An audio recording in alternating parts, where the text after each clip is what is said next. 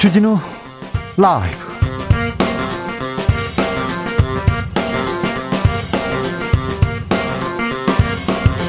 (2021년 9월 29일) 수요일입니다. 안녕하십니까? 주진우입니다. 대장동 의혹.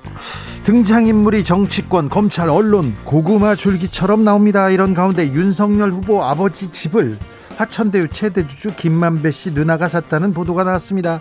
윤석열 후보는 김만배를 알고 있지만 부친 집 매수자는 어제 알았다 이렇게 얘기했는데요. 이슈 티키타카에서 들여다봅니다. 그리고 국민대 앞에서는 윤석열 후보의 부인 김건희 씨 논문 표절 여부를 재조사해달라고 1인 시위 이어지고 있습니다. 훅 인터뷰에서 들여다보겠습니다.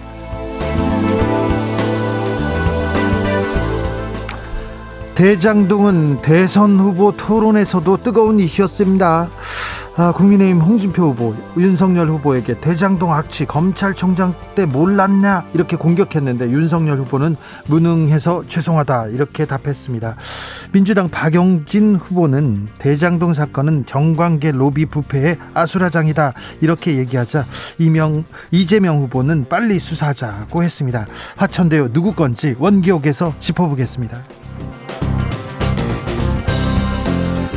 스가의 뒤를 이어 일본 새 총리는 기시다 후미오로 결정됐습니다. 기시다는 아베 정권의 최장수 외무상이었는데요. 2015년 그러니까 박근혜 정부 때 한일 위안부 합의 당시 외교수장이었던 인물입니다. 오늘 기시다의 승리가 앞으로 한일 관계에는 어떤 영향을 미칠까요? 이영채 교수와 분석해 보겠습니다. 나비처럼 날아 벌처럼 쏜다. 여기는 주진우 라이브입니다.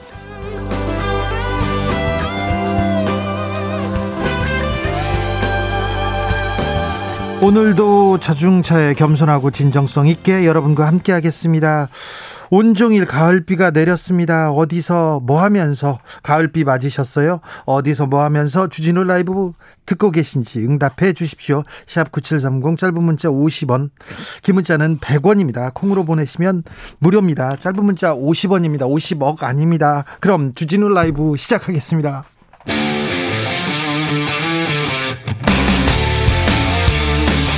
탐사보도 외길 인생 20년. 주 기자가 제일 싫어하는 것은?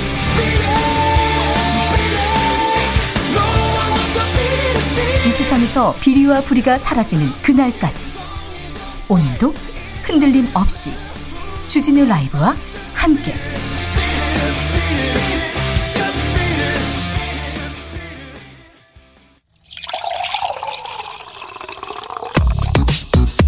진짜 중요한 뉴스만 쭉 뽑아냈습니다. 줄 라이브가 뽑은 오늘의 뉴스 주스. 정상근 기자 어서 오세요. 안녕하십니까. 9125님께서 주진우님 시사본부에 출연하시라 라이브 진행하시느라고 고생하십니다. 건강관리 잘하세요. 감사합니다. 0290님께서 최영일의 수사본부에 기자 신분으로 출연하더니 이제는 주진우 라이브 진행하시네요. 크크 얘기하는데 수사본부 아니고 시사본부입니다. 네. 제가 대장동 개발을 취재를 했었어요. 네네. 2013년에 그때 얘기를 했었는데 그때 대장동을 기획했던 기획자를 만나서 기획자가 하는 말이 내가 대장동을 개발하고 기획했는데 설계를 내가 했는데 어, 조폭이 뺏으려고 한다. 그리고 조폭과 검찰이 와서 뺏으려고 한다. 그렇게 주장했을 때 제가 조폭한테 당한다고 해서 조폭 전문이어서 그때 출동했었는데 어, 그 얘기를 제가 최영일의 시사본부에서 조금 했습니다. 네. 다시 진행자로 돌아왔습니다. 코로나 상황부터 가볼까요? 네. 어, 오늘 코로나19 신규 확진자 수 2,885명입니다. 많이 나왔습니다. 어제에 비해 600여 명이나 늘었고요. 네. 또 지난 25일 3,271명에 이어 역대 두 번째로 많은 확진자 수가 나왔습니다. 서울에서 많이 나왔다면서요? 네, 서울에서 1000명 넘는 확진자가 나왔고요. 이 경기도도 거의 1000명에 육박하고요. 인천은 150명이 넘는 등 수도권에서만 2200명 가까이 확진자가 나왔습니다. 비수도권도 대구에서 108명, 경북에서 88명, 충북에서 83명 등 어, 모든 광역시도에서 확진자가 쏟아지면서 669명이나 어, 나왔습니다. 네. 각별히 조심해야 됩니다. 코로나 지금 가장 어려운 시기를 우리는 지나고 있습니다. 화천대유 어우 뜨겁습니다. 대장동 계속 뉴스가 나오는데요. 화천대유 대주주의 누나 그러니까 김반 김만배 씨의 누나가 윤석열 후보의 부친의 집을 샀다고요? 네, 오늘도 관련 뉴스가 많이 나오고 있는데요. 네. 그 윤석열 국민의힘 대선 후보의 부친 어, 윤기중 연세대 명예교수가 보유했던 이 서울 연희동의 주택을 어, 화천대유 대주주 김만배 씨의 누나가 매입했다. 아, 이런 보도가 열린공간 TV에서 나왔습니다. 이 내용은 뭐 등기부동산 등기부등부나 뭐 다른 그 서류에도 나옵니다. 팩트입니다. 네, 의혹을 제기하는 측에서는 김만배 씨가 법조 출입기자로 법조인들과 돈독한 관계를 형성하고 있었고 어, 또 주택 매매가 이뤄지던 시점이 윤석열 전 총장이 서울중앙지검장에서 검찰총장으로 이동하던 시기였다라면서 어, 사실상 주택 매매를 빙자해 뇌물을 준 것 아니냐 이렇게 주장을 했습니다. 아, 하지만 윤석열 전 총장 측은 소개를 받고 팔았기 때문에 아, 당시 그 집을 산 사람이 누구인지도 몰랐고 또 부친의 건강이 좋지 않아 시세보다 싸게 나왔다라고 반박했습니다. 네. 아, 실제로 연희동 자택은 대지 면적 95평으로 시세가 30억 원 정도에 형성된 것으로 전해졌는데 19억에 매매가 이루어졌다고 합니다. 하지만 열린공간TV 측은 이 세금을 탈루하기 위한 다운 계약이라는 의혹을 제기했습니다. 아, 당시 윤기중 교수가 그 이사갈 집 잔금까지 모두 치른 마당에 급하게 집을 팔아야 할 이유가 없다라는 것이고요. 또 인근의 부동산을 조사했는데 해당 주택이 매물로 등록되지 않았다라고 주장했습니다. 아, 윤석열 전 총장 측은 법적 조치를 취하겠다라고 아, 반박했습니다. 김만배 씨가 오랫동안 법조 출입 기자로 일했습니다. 그래서 김만배 씨가 윤석열 어, 후보에 대해서 형이라고 부르는 걸 저도 들었어요. 네. 그래서 어, 그런데 그렇게 가까운 사이였는지는 잘 모르겠습니다. 아무튼 곽상도 어, 의원한테는 상도형 상도형이라고 여러 번 했고요. 원유철 그리고 국민의힘 쪽 사람들하고 매우 친했습니다. 그런데 검사들하고도 친했는데 어, 김만배 기자가 윤석열 후보에 대해서 저, 저, 저, 저, 제 앞에서는 굉장히 좀 악평을 하는 걸 들었는데 어, 국정원 댓글 수사와 삼성 문제를 두고 매우 비판적으로 얘기했거든요. 근데 아무튼 그 형이 형이 하는 얘기는 저도 들었습니다. 음, 검찰 고위 간부들이 계속해서 이 화천대유 관련해서 나옵니다. 근데 참 그 고위 검사들이 국민의 상식과 얼마나 동떨어져 있는지 좀 느끼게 됩니다. 대장동 게이트 아 굉장히 이게 냄새가 나는데 지금 검찰 수사가 시작됐지 않습니까?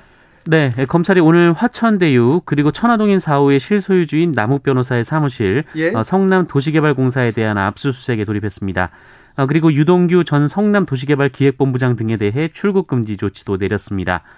예, 앞서 서울중앙지검이 전담 수사팀을 꾸렸다라고 밝혔는데 어, 여기에 검사가 17명이나 포함됐다라고 합니다. 어, 일선 지청 정도의 규모인데요. 예. 어, 수사팀은 김태훈 4차장 검사가 지휘하고 이 경제범죄 형사부 유경필 부장검사, 어, 공공수사 2부 김경근 부장검사가 포함되어 있습니다. 이 대검찰청에서도 회계분석 수사관이, 파, 수사관이 파견돼서 화천대유 자금 흐름을 조사할 예정입니다. 대규모 검찰 전담 수사팀이 꾸려졌습니다. 이렇게 검찰 수사가 시작되지 않습니까? 그러면 또 전관 전직 검사들이 돈을 다 법니다. 그래서 어떤 검사들이 지금 누구 변호사 쓴다 이 지금 장이 열렸다고 합니다. 좀 지켜보자고요. 검찰 고위 관계자들, 고위 검사들의 도덕성 한번 들여다봐야 됩니다. 이 기회에 윤석열 후보 검찰총장 시절에 대검찰청이 윤 총장 장모 변호 문건을 만들었다는 얘기가 나왔습니다. 네, 윤석열 검찰총장 재직 시절인 지난해 3월 이 대검찰청이 윤석열 전 총장 장모인 최모 씨의 잔고증명서 위조 사건에 대해서 어, 최 씨는 무죄라는 논리와 근거, 어, 변호사 변론 요지 등을 종합한 어, 이른바 총장 장모 변호 문건을 생산했다라고 어, 세계일보가 오늘 보도했습니다. 어, 총장 가족의 개인적 사건에 대검 조직이 동원됐다 이런 의혹인데요. 네, 그런 비판이 당연히 나오는 게 마땅합니다. 네, 이 세계일보는 대검이 이 당시 이최 씨와 관련한 네 가지 의혹 중 하나인 이 도촌동 부동산 사건에 대한 A4 용지 세 쪽 분량의 문건을 작성했고 어, 이것은 앞서 이 최 씨의 이 네 가지 범죄 의혹에 대한 사실관계를 정리한 어, 이른바 총장 장모 대응 문건과는 별개의 문건이다라고 설명했습니다. 어, 도촌동 부동산 사건은 최 씨가 2013년 이 경기 성남 도촌동의 땅 16만 평 개발 사업에 관여하고 어, 허위로 340억 원대의 은행 잔고 증명서를 만들어서 이 차익 50억 원을 챙긴 것으로 알려져 논란이 됐던 사건입니다. 어, 문건에는 통장 잔고증명서 위조를 두고 최 씨와 분쟁 중인 사람의 전과를 나열한 뒤 이를 전문 사기범이라고 규정을 했고요. 예. 어, 그 사람의 주장을 반박하는 최 씨 측 변호사의 주장은 물론 이 최 씨에게 유리한 검찰의 판단도 담겨 있었다라고 합니다. 네. 어, 윤석열 전 총장 측은 검찰총장 시절에 어떤 위법 부당한 지시를 한 사실이 없다라고 해명했고요. 그렇더라도 총장 변호를 위해서 대검에서 이렇게 문건을 만들었다는 것은 검찰을 사유했다 이런 비판 받을 만합니다.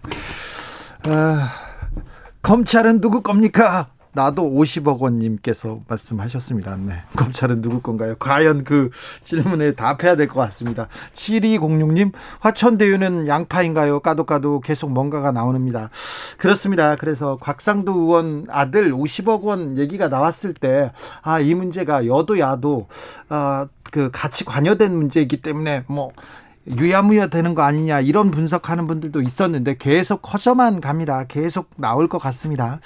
7939님 주기자님 시사본부에서는 더듬거리지 않고 매끄럽게 잘하더니 그 자리만 가면 아이고 죄송합니다. 많이 더듬었죠. 네. 요 자리를 좀 바꿀까요? 아니, 나 알겠어요. 그렇게 그렇게 물어 물어봤다고 그렇게 단호하게 네 이렇게 대답할 이유가 있습니까? 아니 뭐 긍정이라기보다는. 네, 위로의 의미였습니다. 위로라고요? 네, 전혀 위로가 되지 네, 않았습니다. 말을 했네요. 1145님 구름이 가득한 석양의 서해 바다를 바라보고 청취하고 있습니다. 세상이 하도 수상해서 살맛이 안 나요 얘기합니다. 그럴 때는 또 하늘 보고 가을밤을 잘 즐겁게 마무리하고 그러면 됩니다. 네, 혼자서 즐거운 게 더 행복한 게 더 중요합니다. 뉴스는 계속 흘러가고 곧 정리될 겁니다. 자, 어젯밤 민주당 국민의힘 대선 주자 토론회 있었습니다. 어땠습니까? 네, 일단 민주당 토론회에서는 이낙연 후보가 오히려 공지에 몰리는 일이 있었습니다. 네. 아, 이재명 후보와 추미애 후보가 이낙연 후보에게 이 국민의힘과 합작해 이 대장동 개발 사업 의혹을 이재명 게이트로 몰았다 이렇게 주장을 했는데요. 추미애 후보가요? 네, 특히 추미애 후보는 이낙연 후보에게 야당의 논리를 끌고 와서 우리 후보를 저격한다라고 말했고 어, 광주가 손잡아주지 않으면 정치 생명이 끝난다는 겁박을 했다 이렇게 비판했습니다. 어, 이에 이낙연 후보는 추미애 후보는 내부 총질하지 말라라고 했는데 왜 저에게 내부 총질을 그렇게 많이 하시냐라고 응수를 했습니다. 네. 어, 그리고 이낙연 후보는 이재명 후보에게 국민의힘 게이트 특검 비리라는 것을 알았다면서 뒤, 뒤에 뭘 확인했거나 조치한 게 있느냐라고 물었는데 어, 이재명 후보는 안 한 게 아니라 할 수 있는 조치가 없었다라고 답을 했는데요. 어, 이낙연 후보는 아무것도 안 한 것이다 이렇게 말하면서 설전을 벌였습니다. 네, 점잖게 아무것도 안 한 것이군요. 이렇게 얘기하셨군요. 국민의힘 토론회는 어땠습니까? 네, 어젯밤 있었던 이 국민의힘 토론회는 역시 윤석열 후보에 대한 공세가 집중이 됐습니다. 어, 홍준표 후보가 대장동에서 그렇게 악취가 나는데 총장으로 있을 때 몰랐냐라고 물었는데 어, 윤석열 후보가 전혀 몰랐다라고 답했고 홍준표 후보가 그게 무능한 것이다라고 하자 어, 윤석열 후보가 무능해서 죄송하다는 말을 했습니다. 어, 유승민 후보는 윤석열 후보 측이 이 저희 가족에 대해서 얘기를 한다며 가족은 건드리지 마시라 이렇게 당부를 했습니다. 어, 그런데 여기서 한 발 더 나아가서 어, 본인이 윤석열 후보 부인과 장모에 대해서는 어, 얘기 한마디 안 했다라고 말을 했는데요. 어, 그러자 윤석열 후보가 지금 이렇게 얘기하신다라고 응수했고 어, 유승민 후보가 진짜 이야기 해볼까라고 묻자 뭐 하시라 이렇게 쏘아붙이며 불쾌한 감정을 숨기지 않았습니다. 네, 감정 싸움 계속되고 있습니다. 정영원님께서 정치 신인이 국회의원 후보만 나와도 탈탈 털리는데 윤 후보는 대선에 나왔으니 다른 정치인 10년치 털릴 거 한 번에 털리니 정신이 없을 듯 합니다. 이렇게 얘기하셨고요. 7480님은 코로나도 단디, 환절기도 단디, 가을이 아름다운 만큼 환절기의 영향이 치명적입니다. 주진우 라이브 가족분들 모두 건강 조심하시오 얘기했습니다. 아이고, 말씀 감사합니다. 여러분도 건강 조심하셔야 됩니다. 언론중재법 어떻게 된답니까? 네, 오늘까지 입장을 좁히지 못했습니다. 어, 그래서 오늘 본회의에서 처리가 될지 여부가 관심이 모아지고 있는데요. 어, 일단 민주당 지도부는 이 통과시킨다라는 취지의 발언을 했습니다. 예. 이 송영길 대표는 오늘 최고위원회 회의에서 이 가짜뉴스 피해구제법은 여야가 충분히 논의를 많이 했다며 어, 합의가 안 되면 표결 처리하는 것이 민주주의 원리라고 밝혔습니다. 네. 어, 하지만 이 박병석 의장이 해당 법안은 합의가 안 되면 직권 상정하지 않겠다라는 입장이어서 쉽지 않을 것이다라는 전망이 나오고 있는데요. 일단 민주당은 의원총회를 열고 관련해서 결정을 지도부에 위임했습니다. 오세훈 서울시장이 또 검찰에 송치됐네요. 네, 이번에도 공직선거법상 허위사실 유포 혐의입니다만 네. 이 파이시티 건과는 다른 부분입니다. 지난번에는 파이시티 관련돼서 몰랐다고 얘기했던 거고요. 그런데 이번에는요? 네, 이번에는 사랑제일교회 집회에 한 번 참석했다라고 발언한 것이 사실과 다르다라는 겁니다. 사실은요? 어, 몇 차례 참석을 한 것으로 경찰은 보고 있는 것 같은데요. 네. 오세훈 시장은 지난 4월 25일 이 토론회에서 이 전광훈 사랑제일교회 목사가 주도하는 집회에 한 차례만 참석했다라고 밝혔습니다만 이 민생경제연구소등 시민단체가 거짓말이라며 경찰에 고발한 바 있습니다. 경찰이 조사해봤더니요. 네, 경찰은 그간 수집하고 분석한 자료를 종합해서 어 그리고 또 오세훈 시장을 조사한 결과 어, 송치 결정을 내렸다. 그러니까 혐의가 있다라고 판단을 했는데요. 오세훈 시장이 거짓말을 했다고 보는 거군요. 네, 오세훈 시장은 정치적 의도가 있는 과잉 수사라면서 검찰에 진술하러 가서 당당히 경위를 밝히겠다라고 밝혔습니다. 서울시장 그리고 부산시장 자리가 거짓말, 거짓말로 시장의 운명을 가를 수도 있게 됩니다. 네. 그런 운명에 처해 있습니다. 음, 북한이 어제 미사일을 발사했는데요. 초음속 미사일이 맞다고 직접 밝혔습니다. 네, 오늘 노동신문을 통해 밝혔는데요. 어제 발사한 미사일은 새로 개발한 극초음속 미사일 화성 8형이다라고 밝혔습니다. 어, 그러면서 어제 시험 발사를 통해 안정성 그리고 기술적 지표 등을 확증했다면서 어, 만족한다 이런 입장을 밝혔습니다. 네, 법원이 미치비시 자산 매각을 명령했습니다. 네, 지난 2018년 이 대법원이 강제동원 피해자들에게 위자료를 지급하라 이런 판결을 내렸습니다만 이 강제동원 조선인들의 노동력을 착취한 미쓰비시 측은 이 배상은커녕 사과 한마디도 없었습니다. 어, 미쓰비시 측이 배상을 외면하자 법원은 결국 이 회사의 한국 내 상표권 어, 그리고 특허권을 압류하는 강제 절차를 진행을 했는데요. 어, 이에 불복한 미쓰비시 측의 항고를 대법원이 기각한 데 이어서 예. 대전지방법원이 이 자산을 돈으로 바꿀 것을 명령하는 매각 결정을 내렸습니다. 네. 어, 강제 동원과 관련해서 배상 책임이 있는 일본 기업을 상대로 국내 자산을 매각해 배상금을 지급하라는 명령이 나온 것은 이번이 처음입니다. 네. 아무튼 강제징용 피해자들의 한이 조금이라도 풀렸으면 하는데 아직 좀 성의 있게 성의 있는 자세를 일본이 좀 보여줘야 되고요. 아직 갈 길이 좀 멉니다. 아, 주스 정상근 기자 감사합니다. 고맙습니다. 일본의 새 총리로 기시다 후미오가 당선됐습니다. 기시다는 어떤 인물일까요? 앞으로 한일 관계는 어떤 변화가 있을지 짚어보겠습니다. 일본 게이센 여학원대 이영채 교수 안녕하세요. 네, 안녕하세요. 교수님, 기시다 후미오 전 일본 외무상이 당선됐습니다. 네. 예상하시던 네, 그렇죠. 바죠? 네, 처음부터 기시다가 제일 유리할 거라고 계속 이야기를 해왔고요. 막 실제 막 일본에서 일본은 개혁보다는 조금 보수 안정을 좀 요구했던 경향들이 기시다 쪽으로 예, 국회의원 표가 흘러간 것 같습니다. 지지율 1위 고노, 2위 이시바 시게루. 이시바 시게루가 2위인데 나는 고노를 지지한다 이렇게 하고 물러났어요. 근데 3위 기시다가 당선되는데 이건 어떤 영향 때문에 그렇습니까? 네, 일본의 이 정치 구조는 국민들에게 인기가 있는 어 정치가가 지지율로 당선이 되는 게 아니고 예? 결국에는 일본의 그 자민당 국회의원들의 지지를 받아야 되는 것이죠. 이 예? 총재가 되기 위해서는 결국 이시바 시게르 전 간사장 같은 경우도 국민의 인기는 있지만 어 실제 자민당 국회의원들 내에서는 거의 인기가 없지요. 특히 예, 아베 전 수상과 대립각이 있기 때문에 아베 수상의 영향력이 많은 자민당 내에서 결국 이시바 전 간사장이 코노 타로를 지지했던 것 자체가 결국에는 국회의원들 표가 코노에게 가지 않게 되는 그런 좀 이유도 있었던 것 같습니다. 그래요? 오늘 기시다 후미오가 어, 당선 인사를 할 때 아베가 일어나가지고 기립박수를 치고 있더라고요. 아베가 손을 들어준 건가요?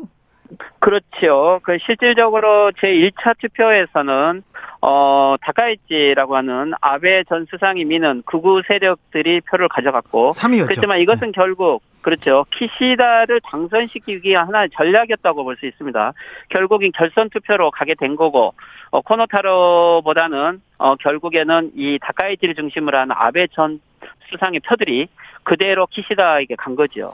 아마 이걸 계기로 아베 수상은 어, 키시다 어, 그 신 수상하고 어, 정권의 여러 어, 내용이나 정책을 가지고 아마 타협을 하고 거기에 대해서 영향력을 행사하려고 이렇게 할 것으로 보입니다. 네, 알겠습니다. 국민의 지지는 앞섰지만 국회의원 지지를 못 받아가지고 고노는 이번에도 쓴 맛을 봤는데요. 한국 언론에서 기시다 얘기 나오면 금수저다 그리고 온건파 비둘기파다 이렇게 계속 보도하는데 이분을 온건한 사람이라고 봐도 될까요? 네, 그렇죠. 실제 키시다는 자민당 내에서는 중도 보수라고 볼 수 있습니다. 중도 보수. 어, 아베 스상 같은 경우는 구구 보수를 대표한다고 할 수 있죠. 근데 일본이 아베 스상이 등장해서 약 7년에서 8년간 구구 보수 노선을 전면화 내세웠고 여기에 키시다 어, 지금 신임 수상 같은 경우는 어, 일본의 자민당 내에 민주주의가 붕괴되어 가고 있다라고 아베 수상을 비판하기도 했죠. 어, 그런 의미에서는 중도 보수 색깔을 조금 회복하려고는 할 것 같습니다. 그리고 한국과의 관계에 있어서는 한일 국교 정상회담을 이끌었던 코치파라고 하는 원래 어, 이 중도 보수 세력을 계승하고 있는 파벌인 거죠. 네. 그런 면에서 나름대로 자부심은 있을 거라고 보입니다. 그래도 아베 지지를 받고 했다. 그리고 어, 2015년 한일 위안부 합의 때 외무상으로 이거 서명했다. 우리한테는 좀 부담스럽습니다. 그렇죠. 이 키시다 어, 신 내각의 성격을 분석하기가 쉽지는 않은데 어, 그럼에도 불구하고 이 키시다 씨는 한국과의 관계 개선은 일본에 국익이 된다라고 하는 생각은 가지고 있을 겁니다. 어, 그리고 무엇보다도, 어, 일단은 대화에 의한 문제 해결은 필요하다라고 느끼는 입장이고요. 그렇지만 장기적으로 지금 현재 키시다 내각이 예, 바로 한국과의 관계 개선을 하기는 쉽지 않은 게 11월에는 중요한 선거가 있을 것이고 예. 또 내년에는 참여연 선거를 들어가게 되는 거죠. 또 한국도 대통령 선거가 예정되어 있기 때문에 예, 키시다 내각이 한국과의 직접적인 관계 개선이 선거에는 별로 도움이 되지 않을 거라고 생각은 하겠죠. 네. 하지만 장기적으로는 이 한국과는 북한 문제라든지 중국과의 관계 개선에 있어서도 협력의 대상이라는 생각을 명확하게 하고 있고 나름대로 선거 결과를 가지고서는 한국과의 관계 개선에 대해서는 최소 대화를 하겠다라는 이러한 입장 표명은 가능할 거라고 보입니다. 지난번에 주진우 라이브에 호사카 유지 교수가 나오셔가지고 고노가 됐으면 좋겠다. 기시다는 아소다로와 아베의 생각을 그대로 움직이는 아, 예스맨이다 이렇게 얘기했는데 유민정 님도 이 부분 지적합니다. 아베 시즌 3 아닙니까? 물어봅니다. 네, 실질적으로 지금 당장 키시다 어, 수상이 자기 힘으로 어, 수상이 된 건 아니고 아베 쪽의 지지를 받아서 당선이 된 거기 때문에 예, 바로 아베 노선을 어, 그대로 단절시키기는 쉽지 않겠죠. 하지만 스가 수상하고 키시다가는 조금 결이 다르다고는 봐야 될 것 같습니다. 예, 스가 수상 같은 경우는 실질적으로 아베 수상의 어떻게 보면은, 어, 오물 처리를 했다고 할까요? 실질적으로 자기 결정적인 영향력은 할 수가 없고 어 아베 수상의 뒷바라지를 해주고 있는 정권이었지만 예, 키시다 같은 경우는 어 저는 어 일본의 텔레비 방송에서 키시다 어, 신임성하고 대화를 해본 적도 있고 이후에 간단한 대화를 하면서 느꼈던 것들은 어, 나름대로 아베 수상에 대해서는 어, 비판적이면서도 한국과의 관계 개선에 대해서는 나름대로 의지를 항상 표명하고 있었던 것 같아요. 네. 그런 의미에서는 조금 더 시간을 가지고 지켜봐야 될 것 같습니다. 직접 만나셨을 때 무슨 얘기 하셨어요? 어, 실질적으로 이 자민당 내에서의 역할이 어, 너무 어, 극우적으로 가고 있기 때문에 뭐 한국과의 관계 개선을 위해서는 뭐 키시다 씨가 수상이 된 게 좋겠네요라는 이런 이야기도 했고 어, 그런 의미에서는 열심히 하겠습니다라는 이런 발언도 하셨던 것 같습니다. 열심히 하겠다고만 했습니까? 다른 얘기는 안 했습니까? 아, 조금, 예, 개인적인 이야기도 해서 조금 한계는 있을 것 같습니다. 개인적인 얘기는 어떤 얘기 하셨어요, 교수님? 뭐, 예를 들면, 어, 키시다 상 같은 경우는, 어, 신임 상 같은 경우는, 어, 원래 친한파로 알려져 있는 분이죠. 어, 그런 의미에서는, 어, 한국과의 관계 개선에 뭐 필요하면은 여러 전문가들이 있지 않겠느냐, 뭐 이런 이야기도 좀 하고 했습니다. 네, 알겠습니다. 자세한 얘기는 나중에 듣도록 하겠습니다. 자, 기시다가 자 총리로 총리로 이렇게 선출됐습니다. 일본 내 여론은 어떻습니까? 네, 일본 여론에서는 국민적인 지지는 어, 코노타로 지지가 많았기 때문에 만약에 그쪽으로 당선이 되면 이것은 자민당 내에 세대 교체이고 일본 국가가 새로운 개혁의 길을 갈 수 있는 가능성은 있었다고 보입니다. 네. 하지만 이번에는 결국은 중도 보수로, 즉 극우 보수에서 중도 보수로 다시 조금 전향을 한 거고, 어, 국민들은 급격한 개혁보다는 일단 안정을 요구하는 형태로 국회의원들이 가게 된 거죠. 어, 그렇기 때문에 나름대로 일반 보수적인 층들은 안정감을 느낄 것이고 하지만 어, 젊은 층으로 가면 갈수록 일본 내에서는 이번에 새로 기대할 게 없다. 결국 키시다 내에서 어, 일본의 새로운 개혁은 어렵다라고 하는 좀 이런 여론으로 갈려갈 것 같습니다. 하이드님께서 키시다의 후쿠시마 오염수에 대한 입장은 어떤가요? 물어봅니다. 네, 실제 이 원전 정책에 대해서는 코노 타로가 그래도 원전 언젠가는 중지하겠다라고 했던 거죠. 근데 키시다 씨의 원전 정책은 거의 아베 정권의 정권의 연장이라고 볼 수 있겠습니다. 오염수에 대해서도 크게 정책을 변경하지는 않을 것으로 보입니다. 네. 스가 총리에 대한 평가는 어떻습니까? 이제 스가 총리는 끝났는데. 네, 스가 총리에 대해서 예, 거의 지지율이 30% 되고 있지 않기 때문에 그 60% 70%는 스가 수상의 퇴임을 요구했던 것이고 결국 최소 예, 자민당이 이러한 요구는 받아들인 거기 때문에 국민들 입장에서도 예, 조기 퇴진에 대해서는 어, 긍정적인 것 같습니다. 하지만 스가 수상 자체 기간에 어, 어떤 일본의 성과가 있었는가, 실질적으로 보면 아무런 성과도 없이 결국 상황을 악화시켜 간 거기 때문에 이게 이번에 오는 11월 중의원 선거에서도 어, 결국에는 큰 영향을 미칠 것으로 보이고 자민당이 어, 큰 승을 하긴 어렵고 정권을 유지하기 급급하지 않느냐라는 이렇게 봐야 될 것 같습니다. 일본의 코로나 상황 어떻습니까? 확진자가 많이 줄었다고 하던데요. 네, 일본의 실질적으로 올림픽 기간에 비교하면 어 거의 어 2만 명, 3만 명대로 갔던 것들이 뭐 지금은 아 많이 줄은 거죠. 그리고 어 30일자로 9월 30일자로 일본이 전국의 긴급 사태를 해제하고 그리고 또 중점 방지도 하지 않으면서 즉 with 코로나 시대로 함께 가겠다고 어, 선언을 하고 있습니다. 긴급 사태 때 긴급 사태 때는 어땠어요, 일본? 예, 긴급 사태 때는 그래도 결국 모든 가게들은 8시 이전에 문을 닫았고 학교들도 어 거의 수업을 온라인으로 하게 되고 제한이 있었죠. 어 낮, 그렇지만 긴급 사태 기간에도 어 나름대로는 어 지역 간 이동을 많이 통제하고 했기 때문에 막 이제는 그 격리된 여러 상황들이 조금은 개선되어 가고 어, 경제를 생각해야 되는 이런 부분으로 가게 될 것 같습니다. 네, 알겠습니다. 말씀 감사합니다. 일본 게이센 여학원대 이영채 교수였습니다. 네, 수고하십시오. 교통정보센터 다녀오겠습니다. 김인희 씨. 주진우 라이브.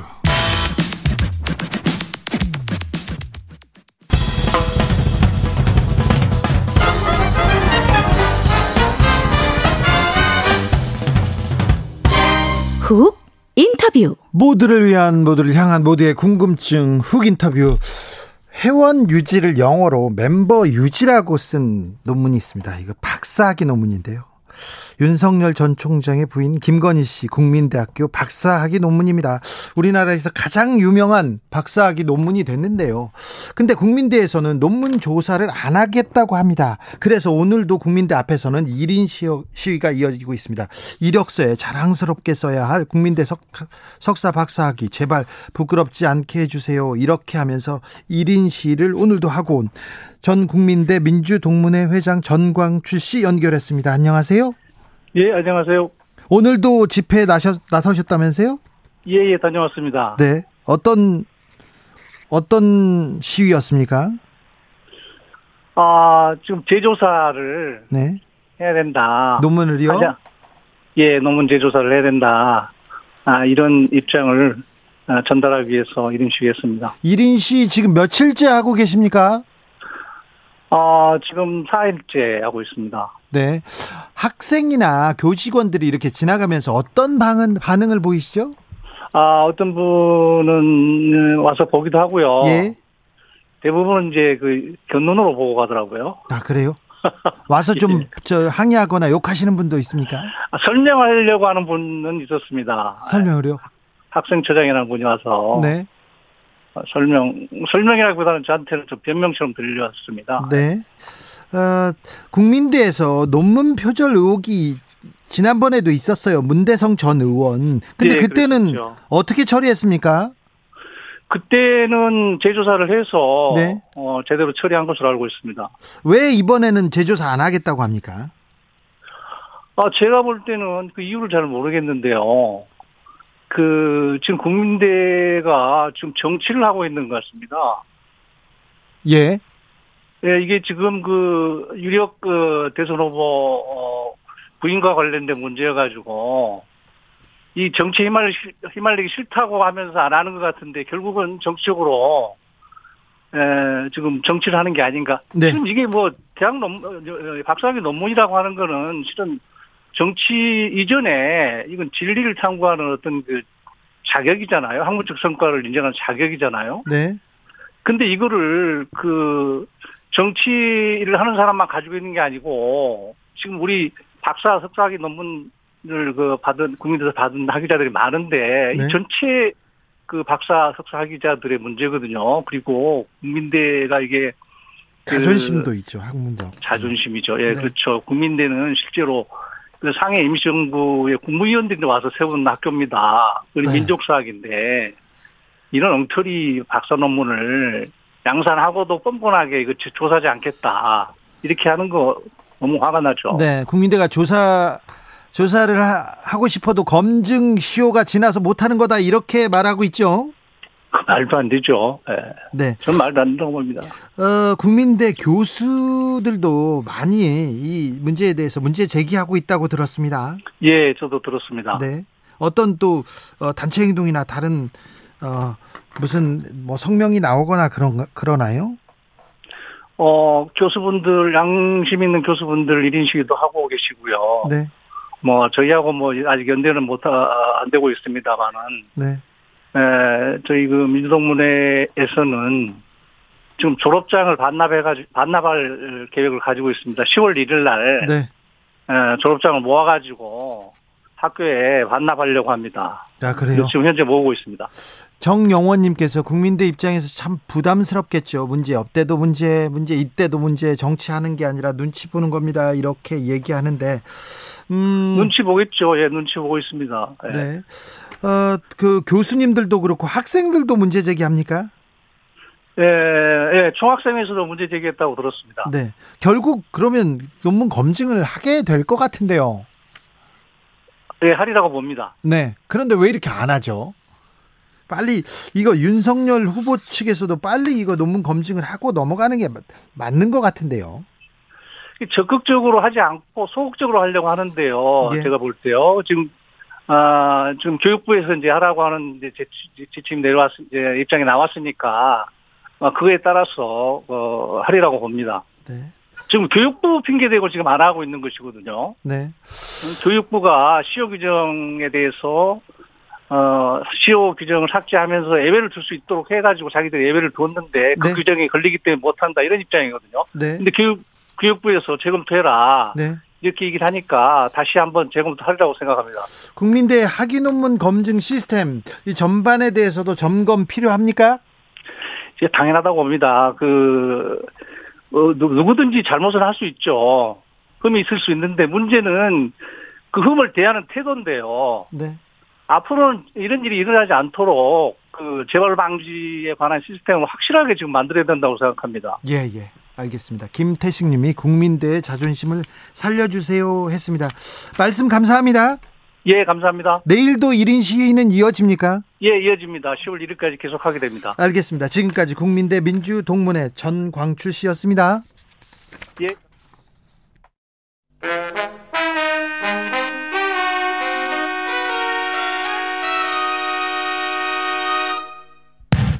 주진우 라이브 돌발 퀴즈. 오늘의 돌발 퀴즈는 객관식입니다.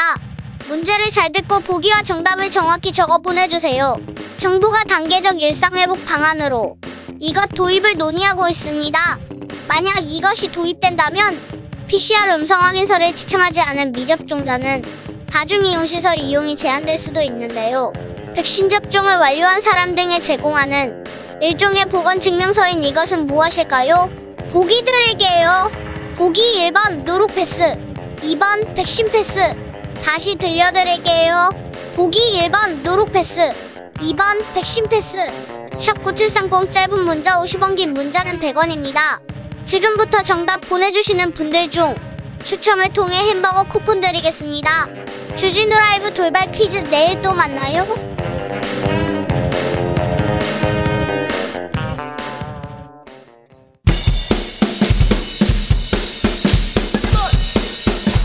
틱탁 틱탁 틱탁. 결란한 입담의 환상 드리블. 오늘 이 뉴스를 주목하라. 이슈 티키타카 머리부터 발끝까지 핫이슈 더 뜨겁게 이야기 나눠보겠습니다. 청코노 최진봉 성공회대 교수. 네, 안녕하십니까. 최진봉입니다. 청코노 김병민 윤석열 캠프 대변인 오셨습니다. 네, 반갑습니다. 김병민입니다. 네, 네, 잘 지내시죠? 네.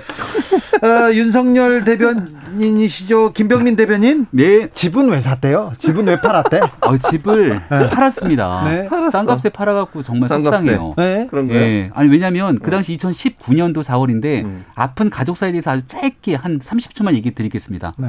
아흔이 넘는 윤석열 후보의 이 부모님 윤기준 교수님이 고관절이 다쳐갖고 걷기가 어려운 상황에 병원에 있었고요. 네, 아픈 가족사네. 예, 네. 그 연희동에 있는 자택이 2층 집인데 대문을 열고 1층까지 가는 데만 계단이 있고 또 1층, 2층을 오가는 계단이 문제가 있어서 빠르게 앞, 이 단독주택을 처분하고 아파트로 이사하는 과정이 있었고요. 부동산을 통해서 정상적으로 다 매매가 이루어졌는데 어저께 나왔던 뉴스를 보고 그 집을 사갔던 사람이 김만배의 누나더라라는 걸 어제 처음 알았습니다. 처음 알았습니까? 예. 진짜. 음, 그. 데는 모르고. 윤석열 후보가 엄청 놀랬겠네요. 어저께 저 MBC의 백분 토론 녹화를 사전에 하고 있었고요. 음. 녹화장에 들어가 있으니까 뉴스를 보고 알 수가 없지 않습니까? 예. 네. 그리고 스튜디오 문을 열고 나와서 이런 뉴스가 있는데 아셨어요라고 하니까 그런 일이 있냐라면서 음. 어처구니 없는 표정으로 얘기를 했습니다. 어처, 어처구니 없는데 저녁에 뭐 음. 확인해 보거나 이게 왜 이런 거 같다 이런 얘기를 하셨을 거 아니에요. 어디다 확인해 봐요? 뭘 물어봤을 거 아닙니까? 아, 부모님한테. 아 부모님한테 아버님한테, 응. 아니 그 내용을 매매를 했는데 그 사람이 그 사람이느냐라는 걸 이제 아. 물어본 거죠. 네. 매매는. 한 건 알았는데 그 어, 사람 매매를 한 건 알았죠. 왜냐하면 아, 부모님이 음. 안 좋으셔서 음. 빠르게 이사를 가야 됐던 거기 때문에 음. 여기에서 단독주택을 한 1억 정도를 금매로 내놨고 더 음, 싸게 음, 음. 그리고 아파트로 새로운 아파트를 사서 들어갈 것 아닙니까? 음. 그 아파트는 또 급하게 들어가니까 조금 더 주고 들어갔다는 겁니다. 근데 보면 지금 그 팔았던 연희동 주택이 한 2년 사이에 엄청나게 많이 올랐다는 거잖아요. 그 연희동 주택이 90평 정도 넘는 굉장히 좋은 터에 있는데 연희동이나 이런 데에 단독주택 대형 평수가 잘 안 나와요. 그러니 이 내용을 보고 정말 금매로 나온 좋은 물건을 후다다닥 가져간 게 아니냐. 음. 제 개인적으로 속이 좀 쓰립니다. 아버지가 음. 집을 팔았는데 아는 사람이 사갔다 조금 우연치고는 좀 그렇죠. 어, 우연치고는 약간 이상하지. 그러니까 지금 김병민 대변의 말을 그대로 100% 믿으면 뭐 이건 조사해 봐야 된다고 봐요. 아직도 뭐 저는 물론 이게 어떤 건지는 아직까지는 모르죠. 물론 이제 검찰이 수사하고 경찰이 수사해서 결과를 나타내야 되지만 이상하지. 지금 주진우 기자 말씀처럼 그렇지 않은 김만배 씨가 지금 뭐 언론에 도배를 하고 있는데 지금 현재 야당도 김만배 씨하고 연결만 되면 모든 사람을 다 지금 엮고 있는 상황이잖아요. 공격을 하고 그런 상황에서 윤석열 후보의 이제 부모님 집이 그렇게 팔렸다고 하니까 하필이면 이런 생각이 들고 또 하나는 검찰 투쟁하기 바로 전이거든요. 그 전에 이게 매매가 됐는데 몰랐다? 뭐 모를 수도 있겠지. 뭐 그거는 뭐 이제 지금 해명하신 대로 그게 사실일 수도 있고 아닐 수도 있는 거니까 제가 단정적으로 얘기할 수는 없다고 보고요. 다만 국민들이나 야, 여권에서는 당연히 의혹을 제기할 수밖에 없어요. 상황적으로 보면. 중요한 거는 매매를 해서 그게 뭐가 문제냐라고 그거 얘기를 할 수밖에 없는 이유가 음, 음. 매매를 해서 뭔가 이득을 얻은 게 있어야 될 것 아닙니까? 그 사람이 더 비싸게 이걸 싸게 팔았다. 그렇지. 싸게 이제 그렇게 팔았다? 얘기하는 거죠. 근데 이제 그게 의혹을 무슨 문제가 그러니까 있죠? 무슨 말인지 알겠어요. 어. 그거는 맞아. 지금 네. 이 김병민 대변인이 얘기한 그게 한마디만 의혹을 제기하는 측 먼저 얘기하고 이 의혹을 네. 제기하는 측에서는 그 다운 계약서를 써서 비싸게 파는데 싸게 판 것처럼 했다라고 의혹을 제기하는 네, 거예요. 하나씩 얘기 좀 다 설명드릴게요. 음. 다운 계약서를 하려면 세금을 절세하기 위한 수단 아닙니까? 이 집에 45년을 살아요. 그래서 이 양도소득세에 대한 다운 계약서를 써서 탈피할 하등의 이유가 없는 겁니다. 초창기 때 이거 보도하면서 문제 제기한 사람이 뇌물 아니냐 이렇게 얘기를 하는데 아니 뇌물성으로 돈을 더 얹어주려면 업계약서를 써야지 이게 말이 되지 않는 것이고 한 가지 중요한 건 부동산 중개한 분이 있지 않습니까? 네. 그 부동산 중개한 분을 통해서 딱 거래가 됐는데 그분 인터뷰한 걸 보니까 아니 뭐가 문제되냐 이렇게 얘기를 하고 있는 거예요. 부동산 중개한 분은 이게 윤석열 후보의 아버지 집이라는 건 알았죠. 그거는 알 수가 없죠. 알 수가 왜냐하면 없어요? 윤석열 후보가 직접 한 건 아니니까. 근데 윤기준 교수님이 네. 아시는 분은 또 아시는 분이니까. 음. 네. 예. 아, 그분 아들이 검사하는 건 알겠죠. 그 뭐 그 동네 사람들이 알려면 얼마든지 알 수 있겠죠. 자, 그 정도는. 김병민 예. 대변인 하나만 더 물어볼게요. 광상도 의원 아들이 50억 퇴직금을 받은 거 예. 그거에 대해서는 뭐라고 합니까? 말도 안 되는 일이 일어난 거죠. 예. 그렇기 때문에 신속하게 특검이 이루어져야 됩니다. 아니 이거 산업재해 운운하고 있는 상황인데 여기에 대해서 대한민국에 있는 재해로 고통받은 수많은 노동자들을 그렇죠. 예, 음. 비하한 발언일 수도 있는 건데요. 네. 여기에 대한 해명도 적절치 않고 문제가 심각하기 때문에 또 하나만 더 물어볼게요. 강찬우 수원지검장이 음. 예. 화천대유 관련해서 수사를 막 하다가 음. 화천대유 쪽에 어. 고문 변호사로 가는 거에 대해서는 뭐라고 합니까 윤석열 후보는? 윤석열 후보가 그 내용을 꼭 집어서 얘기하지는 않지만 음. 지금 권순일 대법관 문제부터 시작돼서 이 화천대유를 둘러싸 있는 굉장히 기이한 일들이 막 벌어지고 있는 것 네. 아닙니까? 검찰 어느 출신들이. 누구도 이 내용에서 성역으로 보호돼서는 안 된다. 성역 없는 수사가 신속하게 이루어져야 되고 윤석열 후보가 계속 얘기하고 있는 건 증거 인멸의 걱정이거든요. 알겠어요. 성역. 예. 윤성 열, 성역. 예. 성열. 예. 예. 자, 아 그러니까 그래서 특검이 필요하다는 거죠. 아, 그러니까 네. 중요한 거는 곽상도원 아들이 50억 받은 거 이건 분명히 잘못됐다고 생각하시죠. 그럼요. 아 그러니까 그건 잘못됐습니다. 동의를 해야 돼. 그건 네. 동의 안 하면 정말 문제라고 보고요. 네. 수사를 해야 한다고 보고 저는 이제 이렇게 생각을 해요. 특검 특검 얘기를 자꾸 하는데 특검이 중요한 게 검찰이 제대로 수사를 할 수 있도록 하는 게 필요하고 그런 차원에서 보면 합수본을 만드는 건 저는 필요하다고 생각해요. 개인 적으로. 합동수사본을 만들어서 거기에 관련된 예를 들면 금융이든 국세청이든 다 들어와서 함께 수사를 해서 빠른 시간 안에 결과를 내는 게 필요하다고 저는 보고 특검을 하는 걸 지금 얘기할 그런 단계는 아니라고 봐. 왜냐하면 합동수사본부나 경찰이나 검찰에 수사를 했는데 제대로 수사를 안 하거나 뭐 미진한 부분이 있거나 발표를 했는데 거기에 대해서 정말 문제점이 있다고 판단이 되면 그때 가서 특검을 또 얘기할 수 있다고 봐요. 그러니까 지금 수사를 하고 있는데 그 수사 내용이 어떻게 결과가 나올지도 모르는데 특검부터 하자고 자꾸 얘기하는 것은 저는 타당하지 않다고 보고 수사를 빨리 할 수 있도록 적극적으로 수사에 협조하고 관련된 분들 소환하면 소환 적극적으로 임해서 다 소명하고 이런 과정을 통해서 수사가 빨리 이루어지도록 해야 된다고 봅니다. 유- 육구상구님께서 김병민 대변인 하루도 편할 날이 없네요. 너무 힘드시겠어요. 얘기합니다. 아. 힘들죠. 아닙니다. 근데 시간이 어제도 밤 늦게까지 토론을 하고 또 아침부터 일을 하니까 네. 아 예, 많이 힘들어 보여요. 힘들어 보여 얼굴이 낯빛이. 살이 조금씩 빠지고 있습니다. 그렇습니까? 네. 많이 빠졌어요. 어제 그런데 왜 그 토론 이 생방송이 아니라 녹화로 나왔죠? 어, 참. 아, 밤이 11시가 넘는 그 시간대의 토론이어서 네. 너무 늦은 시간이다 보니까 1시간 반 정도 녹화라고 그대로 내보내는 경우들이 종종 있거든요. 아, 그래요? 심야에 하는 토론 경우엔. 네. 근데 긴장감을 위해서는 딱 그 시간에도 괜찮은데 방송국에서 그렇게 정한 것 같습니다. 그렇습니까? 네. 어제 민주당 국민의힘 경선 TV 토론회가 있었는데요. 아, 한 장면 듣고 올까요? 문재인 정권에 실패한 국방부 장관이나 아, 여 참모총장이나 이 사람들 다 데리고 와서 이제 북핵 어, 대북 정책을 만들었는데 이거 보니까 어, 대북 정책이 우리 당 성격하고는 전혀 달라요. 문재인 정권 이익이라고 합니다. 그래서 심지어 대북 정책에 관해서는 문성열이라는 말도 지금 SNS에 떠돌고 있어요. 그거 대해서 우리 어떻게 홍 후보님이? 만드신 거 아니에요? 아니 아니, 그러니까 어떤. 점이 저 문재인 정권과 아니 같습니까? 주범국의 공조를 강화해서 비핵화 대화를 아, 재개하면 남북 간 소통을 확대한다. 네네. 이거 문재인이가 늘 해오던 아니, 거죠. 문재인 아, 판문점에 남북의 상설 사무소 그거는- 설치한다. 네. 이것도 문재인이가 해오던 거죠. 문재인이가 문재인이가 홍준표 후보가 계속 이렇게 하면서 윤석열까지 나왔어요. 네. 국민의힘 경선 후보 토론에서 윤석열 후보 어 네. 네, 아마 홍준표 후보가 윤석열 후보의 중도 외연 확장에 대해서 적극적인 홍보를 해주는 것 같아요.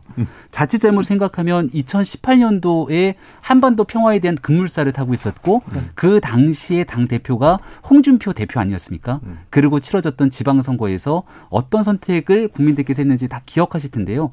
이 외교안보에 있어서는 어, 완벽한 정답은 없는 것 아닙니까? 결국 국민들의 사회적 어, 총의를 모으면서 우리 국가에 대한 문제를 차분하게 풀어가야 되는데 너무 극단적인 선에서 모든 것들이 다 닫아놔서는 안 되거든요. 남북 문제에 대해서는 그럼 네. 문재인 후보가 아, 문재인 대통령이 잘했다 이렇게 아, 그렇지는 않습니다. 하지만 그 당시에 자유한국당 입장에서 국민들이 바라봤을 때 무조건적으로 문재인 정부의 대북 정책이 잘못됐다라고 얘기하기보다는 남북 간의 평화 모드를 함께 가져가는 측면에서 하지만 이 정상회담 이후로 북한이 비핵화에 나서지 않을 경우는 어 떻게 문제를 제기할 거냐고 합리적인 제안을 했다면 그렇게까지 당시 자유한국당이 국민들에게 외면당하지는 않았을 거다라는 분석들이 많습니다. 그렇죠. 그러니까 자- 잘한 게 있다는 거잖아요.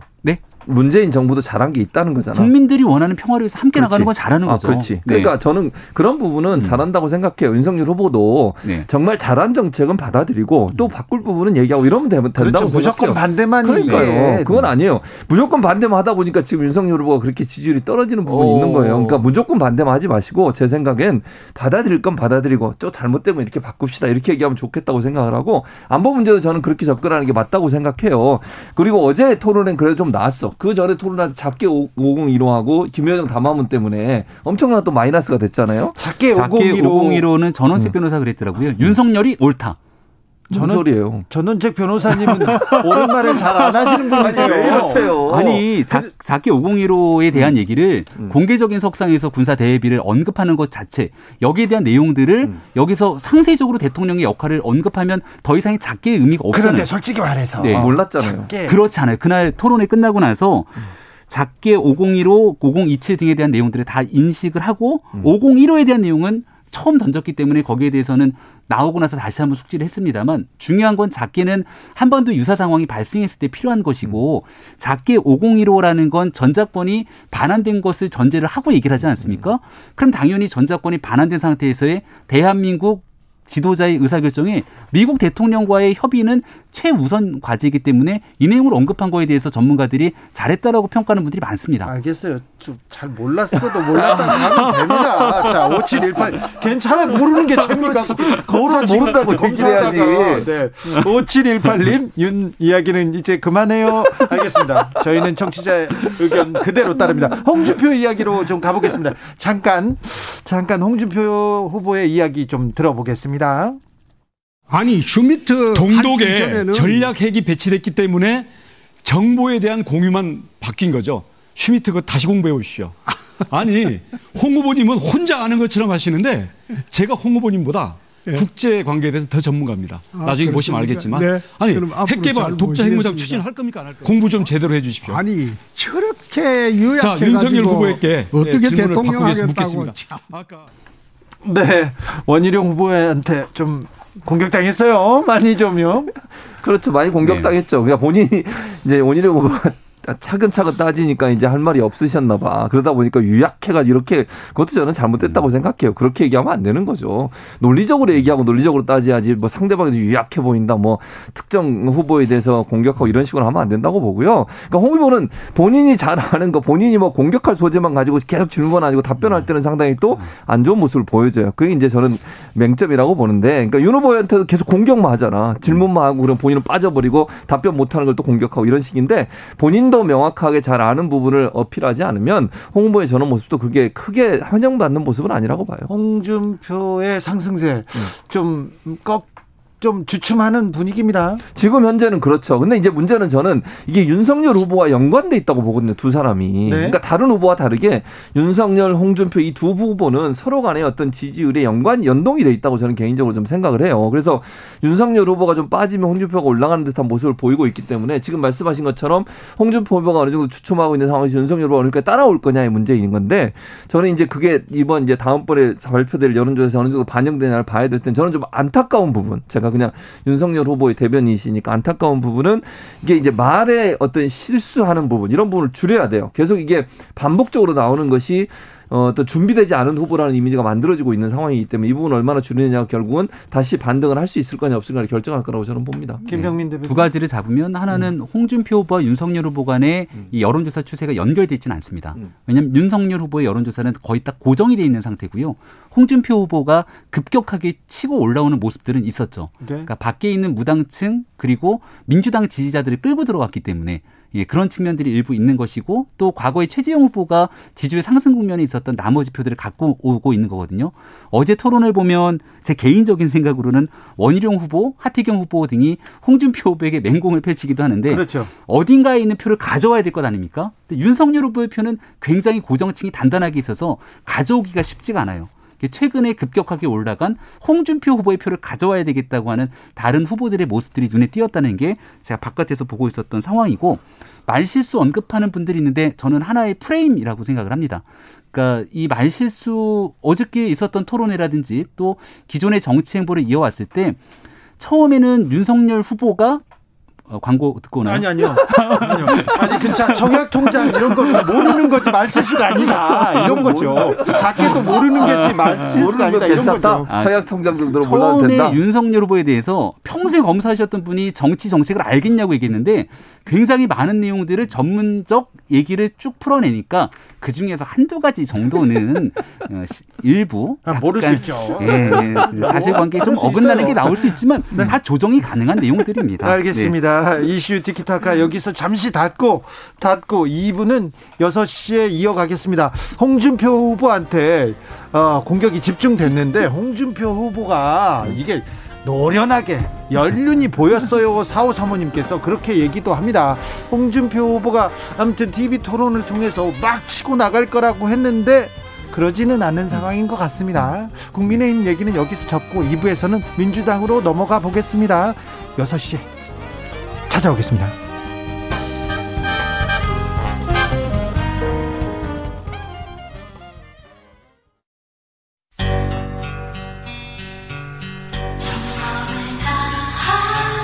정성을 다하는 국민의 방송 KBS 주진우 라이브 그냥 그렇다고요. 주진우 라이브 함께하고 계십니다. 지역에 따라 2부에 합류하신 분들 계셨죠? 아이고, 1부 막바지에 참 재밌었는데, 1부 처음에 좋은 정보 많은데, 아, 7시까지 주진우 라이브 함께 해주시고, 유튜브에서 찾아보시면요, 아, 1부도 괜찮습니다. 들어보십시오. 먼저 라디오 정보센터 다녀오겠습니다. 정한나 씨. 오칠님께서 티키타카 듣다 보면 시간 훅 가는데 머릿속에 남는 게 좀 헷갈리고 찜찜해요. 나 죄송합니다. 더 정확하게, 더 정확하게 얘기하겠습니다. 이건 분명히 김병민 대변인의 드리블 때문에 그렇죠. 그래요 네. 자꾸 이, 슈를 딴 데로 끌고 가. 가짜뉴스 없는 정확한 정보만 전달해주고 신기의 드리블입니다. 네. 그래도 지금 김병민 대변인이 추미애 추미애 후보나 음. 다른 얘기는 안 하고 있어요. 지금. 그렇죠. 네, 침대 드리블 안 하고 있습니다. 2816 어, 김병민님은 윤석열 후보님의 말을 해설하시느라 다른 일을 잘, 잘 못하시는 것 같아요. 해설을 하고 네, 대변인이었습니까? 응, 응. 예. 1147님 꿈속에서도 변명 많이 할 걸 이렇게 얘기합니다. 자 민주당으로 가보겠습니다. 민주당에서도 토론이 있었습니다. 한 토막 듣고 올까요? 대통령을 사과시켰다라고 자꾸 저에게 오해를 하시는 말씀을 하시는데요. 이렇습니다. 제가 사직 의사를 대통령님께 밝혔을 때에 대통령님께서는 특별히 감사하다 이런 말씀까지 해 주셨습니다. 여기에 대해서 주 후보님 후보께서 네. 사과하실 의향은 없으신지요? 네, 저에게? 대, 네, 대통령 말씀은 늘 존중돼야 하지요. 네. 네. 그렇다면 대통령께서 제 대표직 수행에 대해서 환상적이다, 당정청 관계가 최상이었다. 그 말씀도 추 후보께서 존중하셔야 되거든요. 네, 그런데 하셨다고 그, 했습니다. 그, 런데 전혀 네. 그렇지 않고 반대로 말씀하신 것은 사과하실 용의가 있는가요? 대표 수행 전반을 놓고 그런 건 아니죠. 방점이라고 그러니까 말씀하신 적이 그, 있었죠. 네, 이낙연 대표 빵점이다. 추미애 후보가 이낙연 후보를 이렇게 좀 몰아붙입니다. 네, 왜냐하면 추미애 후보 입장에서는 이런 것 같아요. 본인을 지지하고 있는 지지층 자체가 사실은 좀 그 강성 진보 진영이잖아요. 그 개혁 개혁성이라고 하는 그런 분들이 지지를 하고 있다 보니까 이낙연 후보가 이제 그런 부분에서 좀 중도 성향이 강하고 이런 부분도 있어서 아마 대척점에 서 있는 것 같고 이위 후보가 지금 현재 지지율로 보면 이위 후보가 이낙연 후보인데 그 지지율을 끌어와야 되는 상황이 그렇죠. 되는 거죠. 2위를 때려야 되는 그렇죠. 그런 입장도 네. 있어요. 그래야 본인이 또 올라갈 수 있다고 생각을 하는 거니까. 그래서 아마 2위를 공격해서 본인이 지지율을 좀 더 끌어올려서 본인이 2위로 올라가려는 시도를 하고 있는 게 아닌가 이렇게 보여집니다. 감정이 많이 음. 묻어나지 않나요? 두 분 사이에는. 저는 그런 생각이 드는 게 이낙연 대표가 한때 유력한 대권 주자였는데 음. 어느 날부터 자체 보궐선거 이후로 온데간데 없이 사라지잖아요. 그 중간에 무슨 일이 있었는고 하니 민주당 당대표 지지율을 다 갉아먹었던 핵심적인 이유가 추윤 갈등 아니냐. 이 추미애 장관의 일들 때문에 이 위기가 왔다고 생각하는 것이 아닌가 토론을 지켜보면 그런 감정들이 느껴지는 것 같은데요.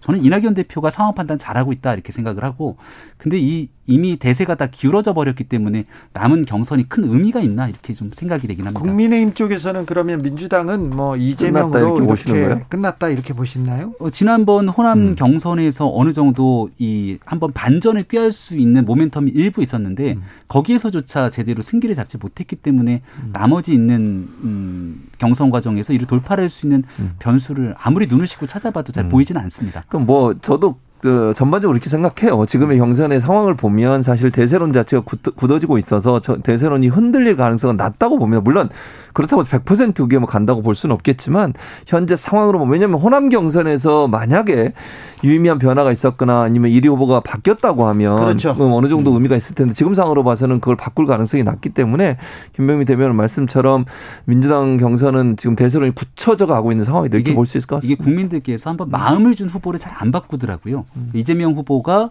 이 민주당 진영 내에서 음. 유력하게 독보적으로 있는 것처럼 이쪽 진영에서는 또 윤석열 후보에게 딱 독보적으로 줬던 마음들이 잘 안 흔들리는 국민의힘에서는 국민의힘 경선에서는 변수가 없을까요? 맞습니다. 아, 네. 전혀 그렇지 음. 않다고 저는 생각을 하고 음. 아니 민주당에서는 화천대유라고 하는 엄청난 이슈가 터졌는데 이재명 지사의 특유의 뻔뻔함. 그러니까 곽상도 의원 나왔잖아요. 50억이 나왔잖아요. 화천대유에 연결되어 있는 모든 분들이 특유의 뻔뻔함으로 이 내용을 갑자기 곽상도 의원으로 확 던져버리지 않습니까? 그래서 아, 이게 던져요? 이게 민주당 뻔뻔하지 않았는데 뻔뻔해 진짜 뻔뻔했어. 민주당 내에서 음. 유력하게 반전의 기회를 꾀할 수 있는 마지막 순간까지도 놓쳐서 아마 이재명 후보가 무난하게 대권 주자가 되고 나면 어, 저희 쪽과의 승부에서 이 화천대유 네. 이슈로 대통령 선거는 결정이 되지 않을까 봅니다. 아니, 저는 그래요? 그러니까 이재명 후보가 뻔뻔한 게 아니고 국민의힘이 뻔뻔한 거지 사실은. 아니 왜냐면 그걸 미리 알았잖아요. 지금 곽상도 의원의 아들이 50억 받은 거 미리 알았다잖아 추석 전에. 그러면 최소한 화천대유가 누구 겁니까 뒤에 붙여놓고 그렇게 소리 지르면 안 되죠. 그 부분은 좀 그건 좀 뻔뻔하죠. 누군지는 네. 모르겠는데 그러니까. 저희도 나중에 안 것 아니겠습니까? 그렇죠. 네. 예, 근데 뭐 그 내용을 알았던 사람들은 사실관계를 명확하지 않았던 거라 확인이 음. 필요했다 얘기를 하는데 사실관계 확인을 빨리빨리 하고 진행을 그렇지. 해야 되는데 거기는 아쉬움이 남는다는 얘기들이 많습니다. 그러니까 뻔뻔한 거는 이재명 지사가 아니고. 아, 근데 중요한 건 문제가 생기잖아요. 음. 국민의힘에서는 초선 의원들까지 나서서 곽상도 의원 의원직 내려놔라 이렇게 얘기를 합니다. 음. 최소한의 양심이 있죠. 윤희숙 의원 같은 경우는 작은 문제에 본인의 의원직 배지를 떼버리는 헌정사의 이례적인 음. 일들까지 하게 됩니다. 지금 이재명 후보를 둘러싸고 많은 일들이 나오는데 잘못했다 문제 책임져라 이런 사람들이 왜 없죠? 아니, 그러니까 이재명 후보 관련해서 아무도 지금 증, 나온 게 없어요. 의혹만 있지. 그럼 곽상도 의원 같은 경우에는 본인은 지금도 의원직 사퇴에 대해서 별로 생각이 없는 것 같아요. 끝까지 네. 버틸 것처럼 생각되는데 이건 초선 의원들 몇 분이 얘기하시는 거하고 곽상도 의원이나 김, 김 지금 원내대표 같은 경우도 김기현 원내대표도 상당히 유보적 입장이에요. 좀 이준석 대표 혼자서 막 처벌할 수 있다고 이렇게 얘기하죠. 나머지 분들 전혀 얘기 안 하고 있어요. 이건 저는 문제라고 보고 이재명 후보는 아직까지 직접적으로 연관된 게 나온 게 없잖아요. 그럼 뭐 아니 뭐 있어야 얘기를 하지 없으니까 없다고 얘기하는 거죠. 성남시 도시개발공사에 여러 가지 문제점들이 나와서 오늘 압수수색에 들어갔으면 당시 성남시에 몸을 담고 있었던 사람들에 대한 문제 그리고 그 당시 지방자치단체 장으로서 의사결정을 내렸던 이재명 후보에 대한 도의적인 책임에 대한 문제라도 언급을 해야 되는데 그런 측면은 매우 아쉽습니다. 그러니까 압수수색을 통해서 결과가 나오면 누가 연관되는지 나올 거예요. 네. 그러니까 압수수색하는 것은 수사 과정에서 필요해서 하는 거지 그게 성남시가 문제고 시장이 문제가 있어서 압수한 건 아니에요. 아직은 그건 모르는 거라는 자, 거죠. 화천대유에서 돈을 받은 사람은 지금 음. 곽상도 의원의 아들과 그리고 음. 원유철 전 음. 의원인데 음. 원유철 전 의원 어, 국힘의 전신에서 원내대표를 하고 2015년 14년 그 당시에 원내대표를 하고 굉장히 핵심이었죠. 네, 맞습니다. 박상도 음. 의원은 박근혜 정부에서 초대 민정수석을 했고 굉장히 네. 실세였죠. 권력에 있는 사람들이 화천대유에 다 모여든 것 아니냐고 국민들이 의심하고 있잖아요. 네. 성남에 뜰에 있는 대표가 나는 뭐 바지 대표였다 등에 대한 언론 인터뷰를 하면서 이 진실이 밝혀질 수 있을까에 대한 언급했던 내용들 보시면 이거는 단순하게 대한민국에서 검찰 경찰의 수사로 진실이 밝혀질까 그렇게 생각하지 않으시는 분이 많으실 겁니다. 그래서 검찰이 수사한 수사대로 진행을 하는데 검찰의 수사만으로 미진할 경우 여야가 합의를 통해 어떤 성역 없이 진실을 밝겠다는 의지를 밝혀야 되거든요. 공사육사님께서 김병민 대변인 입담이 지나치나, 지나치게 찬란합니다. 얘기합니다. 드립을 지나칩니다. 네. 특검 가시죠. 네. 특검을 검찰 얘기했던 것처럼 검찰 수사 잘 지켜보고 제대로 안 되면 네. 그때 가서 해도 돼요. 아 그렇습니까? 네. 문양선님께서 정말 재미있게 듣고 있습니다. 시간 가는 줄 모를 정도로 집중해서 듣지만 남는 거는 많지 않습니다. 정치 이슈가 그렇습니다. 이 화천대유도 그렇고요. 그럼요. 그러니까 다른 데 가지 마시고 아, 주진우 라이브에서 음. 이슈 티키타카 이 김병민 최진봉 두 분 이렇게 정리하는 거 보면 어느 정도 정리가 되죠. 판단은 여러분께서 하시면 됩니다. 음. 아무튼 어, 김병민 최진봉 두분 오늘도 감사했습니다. 네, 감사합니다. 감사합니다.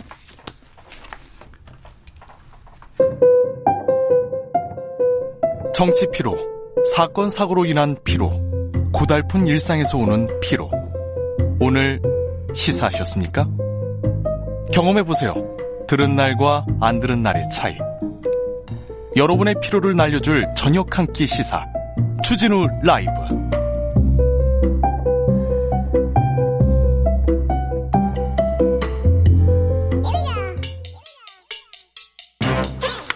뉴스를 향한 진지한 고민 기자들의 수다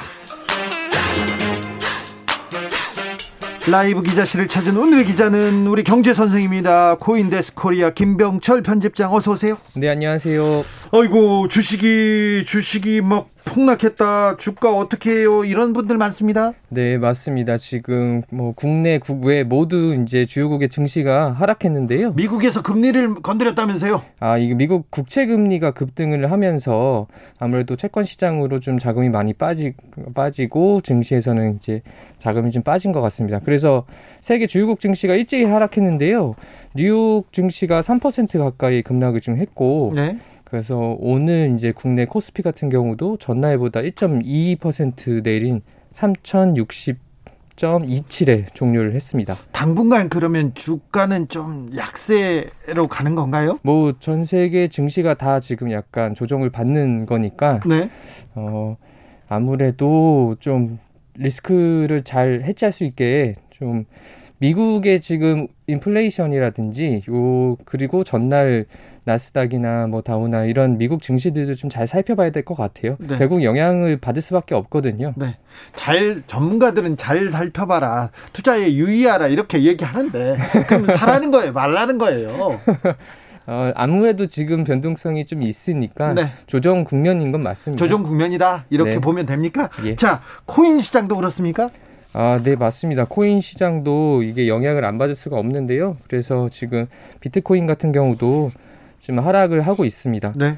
그리고 비트코인이 하락하면 아시겠지만 다른 코인들도 다 하락을 좀 하잖아요. 네. 그래서 지금 전반적으로 이번 주에 꽤 많이 하락을 좀 했어요. 예. 근데 이게 중국에서의 규제 발표가 나오면서 네. 이제 비트코인 가격이 좀 하락한 면이 있습니다. 중국 미국발 영향보다 중국발 영향이 큽니까? 사실 둘 다 있는데요. 네. 그러니까 미국 그, 그 정부에서 규제가 나올 때도 영향을 받고 예? 중국에서 규제가 나올 때도 영향을 받는데 네. 이번에 중국 규제가 좀 강하게 나와서 네. 이게 좀 폭락을 좀 부른 부분이 있고요. 네. 중국 중앙은행인 인민은행이 발표를 했어요. 지난 24일 날 네. 모든 종류의 코인 거래를 불법으로 규정한다. 예.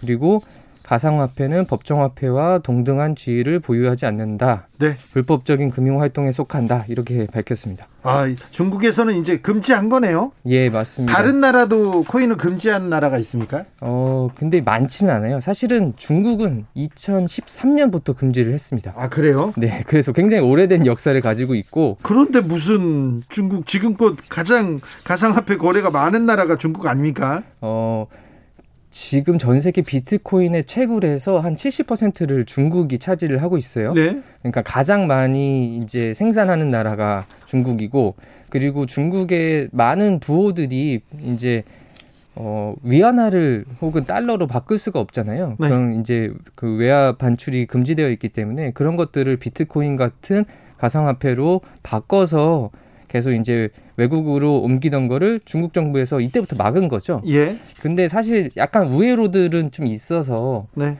지금까지도 비트코인의 부호들은 중국인들이 많고요. 네.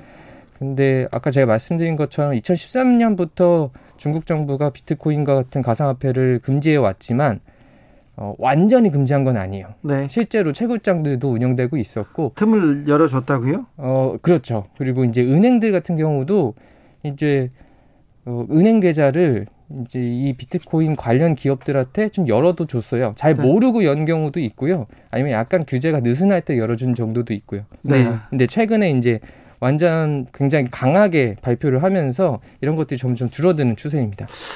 음, 자, 다른 나라가 뭐 규제하고 나서거나 그러진 않겠죠? 앞으로도? 음, 앞으로 규제는 계속 강해질 거예요. 그러니까 금지하거나 그러지 아, 금지요. 네.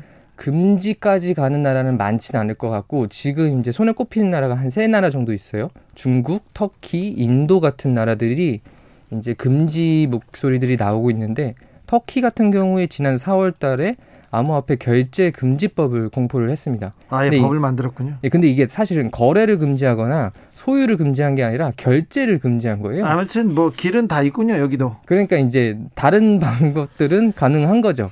김종상님께서 미국장, 중국장 둘 다 눈치 봐야 해서 요즘 정말 힘듭니다. 이렇게 얘기하는데 주식 하는데 그런데 미국하고 중국 상황도 좀 들여다봐야 되는 것 같습니다. 그런데 오늘 기사입니다.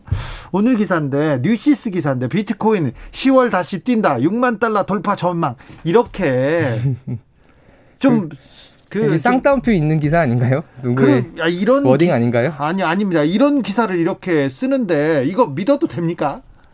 그 기사를 읽어봐야 될 것 같긴 한데 뭐 예측하기 어려운 거를 그렇게 단정적으로 뭐 음, 보도하는 거는 네. 굉장히 틀릴 가능성이 높죠. 사실 그 10월 달에는 뜬다니까 사야 되나 보다 이렇게 하라고 사라고 지금 부추기는 기사인데 언론에서 비트코인이나 가상화폐 관련해서 이런 기사 나오는 거 다 믿으면 큰일 나죠. 아, 그렇죠. 아무래도 지금 뭐 지 난주에 중국 인민은행이 이 규제를 발표할지 아무도 몰랐잖아요. 네.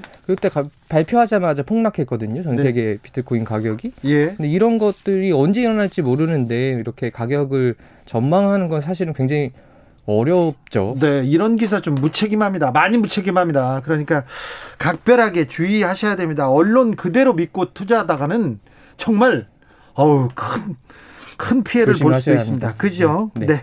다음 뉴스로 가볼까요? 네, 중대재해처벌법 시행령이 이제 국무회의를 통과했는데요. 잡음이 계속됩니다. 네, 맞습니다.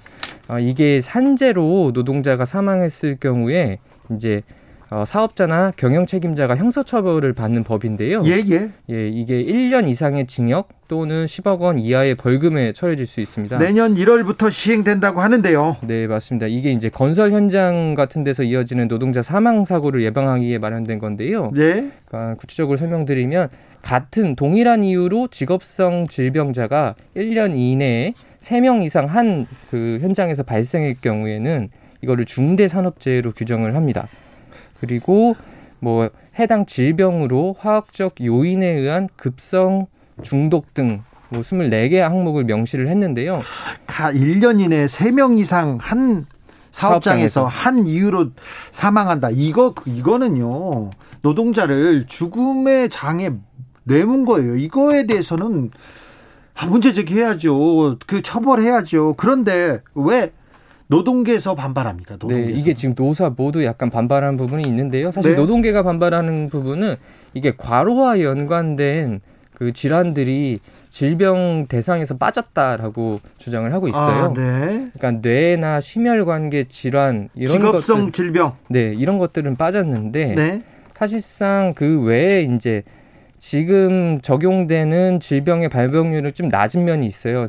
그러니까 네. 2018년부터 2020년 3, 3년 동안에 지금 이제 적용될 수 있는 벤젠 중독 같은 경우는 18건, 그리고 수은이나 아말감 중독 같은 경우는 뭐 한 건 이렇게 좀 수치가 낮습니다. 네. 그러니까 처벌받을 수 있는 그 어떤 사례들이. 근데 뇌혈관 질환은 지난 3년 동안 어 2,132건, 그리고 심장 질환은 225건이 발생을 했어요. 노동계는 지금 중대재해법이 너무 좀 규정이 허술해 가지고 노동자들 권익 보호하기 힘들다 이렇게 얘기하고 있고 경영계도 불만이 있습니다. 네, 네.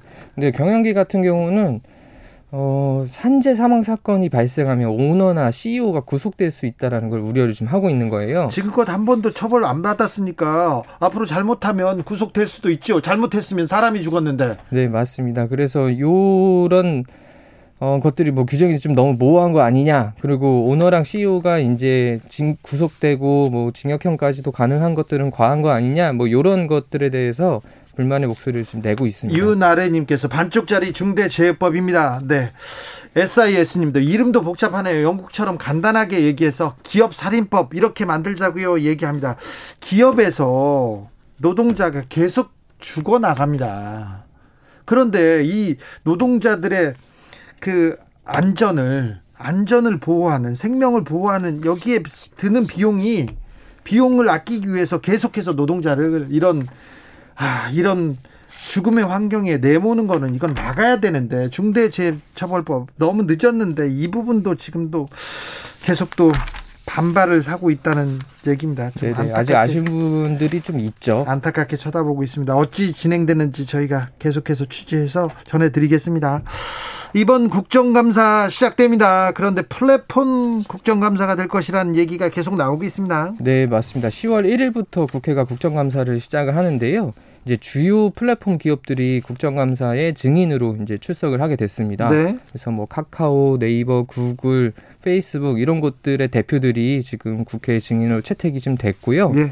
어, 지금 네이버, 카카오 대표들 나옵니까? 그 대주주들도 나옵니까? 네, 네, 지금 나오게 됐습니다. 그래서 네. 지금 상임위별로 좀 나눠 보면 과방위 같은 경우에는 그 방송통신위원회 국감에 어, 구글 코리아, 페이스북 코리아, 애플 코리아 이 이제 글로벌 플랫폼 기업들의 대표들이 모두 이제 증인으로 채택돼서 나올 예정이고요. 네.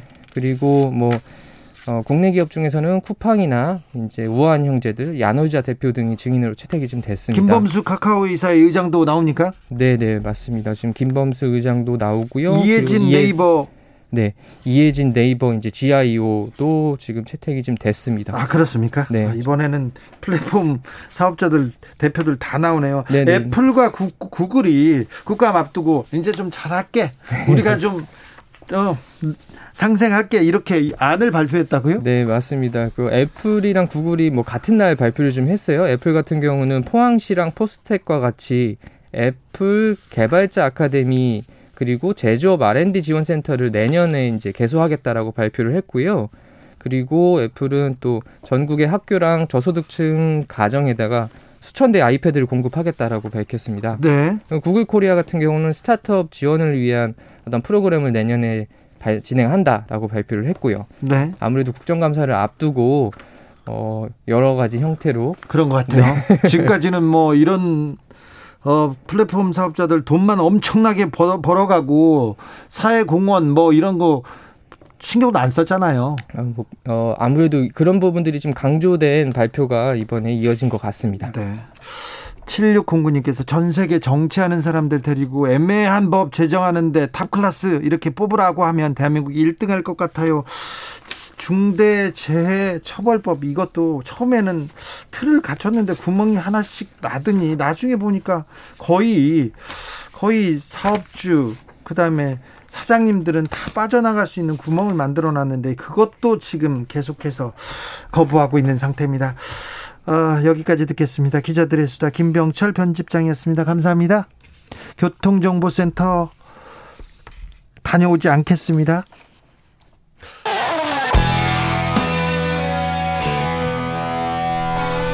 스치기만 해도 똑똑해진다.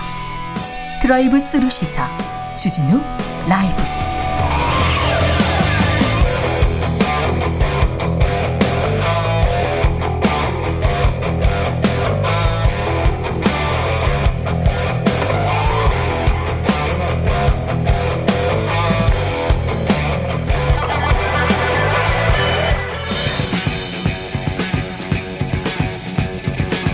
마스크를 쓰셔야 됩니다. 전직 청와대 정무수석 둘이 뭉쳤다. 여당 야당 크로스 원기옥 에너지를 모아보겠습니다. 원기옥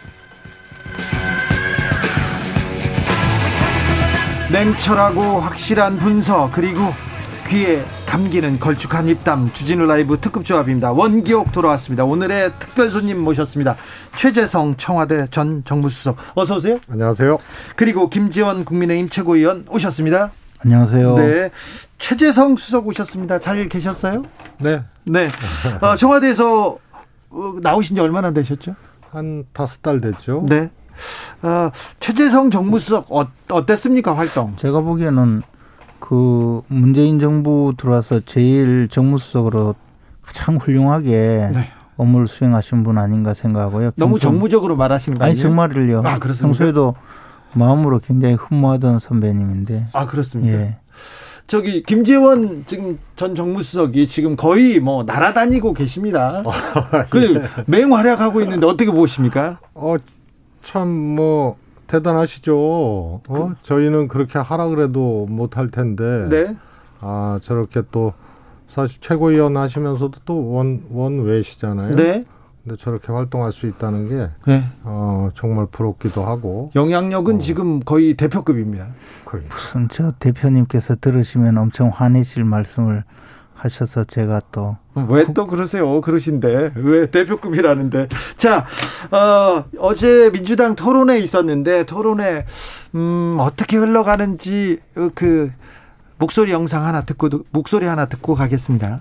우리 대장동 문제에 대해서 9월 17일 KBS 뉴스를 보고 알았다라고 하셨는데 그걸 아신 뒤에 혹시 무슨 확인을 했거나 조치를 했거나 하는 것이 있습니까? 아, 일단 저로서는 성남시가 얼마를 가질지 또 사전에 확정할 건지 또는 그걸 어떻게 보장할 건지 부분을 제가 설계를 해서 최대한 성남시 이익을 확보했고 여기는 은행들이 컨소시엄을 구성해서 들어왔기 때문에 그 안에 내부에 뭐 이익 배분이 어떻게 되는지 투자 지분이 어떻게 되는지 저희가 알 수가 없었습니다. 그리고 그 자본시장 육성법인가 뭔가에 알려주지도 못하게 돼 있고 저희가 물어본다고 알려줄 리도 없고 그들이 저한테 알려준 일도 없으니 저는 알 수가 없었는데 요건데 아무것도 안 하셨다 그 얘기 아닙니까? 아니 안 하셨다가 아니라 네. 할수 있는 게 없었다니까 아니 그걸 후보님 같은 뭘 하셨겠어요? 저는 그래서 합동수사본부를 꾸려서 더 체계적이고 종합적인 수사를 하는 것이 좋겠다 이런 요구를 했거든요. 우리 이 후보 생각은 네. 어떻습니까? 자, 제가 뭔가 문제가 있었으면 제가 답변할 시간을 좀 주세요. 아니 아니 예. 아니 경찰 취조하는 것도 아닌데 그런 식으로 아, 여당에서도 야당에서도 화천대유 이 문제가 가장 큰 이슈인 것 같습니다. 이 문제 앞으로 어떻게 갈 것 같습니까, 김재원 최고위원? 뭐 어떻게 가기에는요. 뭐 이재명 후보께서 이 저 대장동 개발을 설계하시고 어 지금 뭐 여러 가지로 부인하고 계시지만 어 이 모든 것에 책임이 있다는 것이 들통나는 방향으로 가겠죠. 뭐. 아니 곽상도 의원 아들 50억 나왔는데요. 원유철 의원도 돈 받은 게 나왔고 그리고 다 국민의힘 사람들 윤석열 후보 얘기도 나오고 있는데 그것도 다 이재명 책임입니까?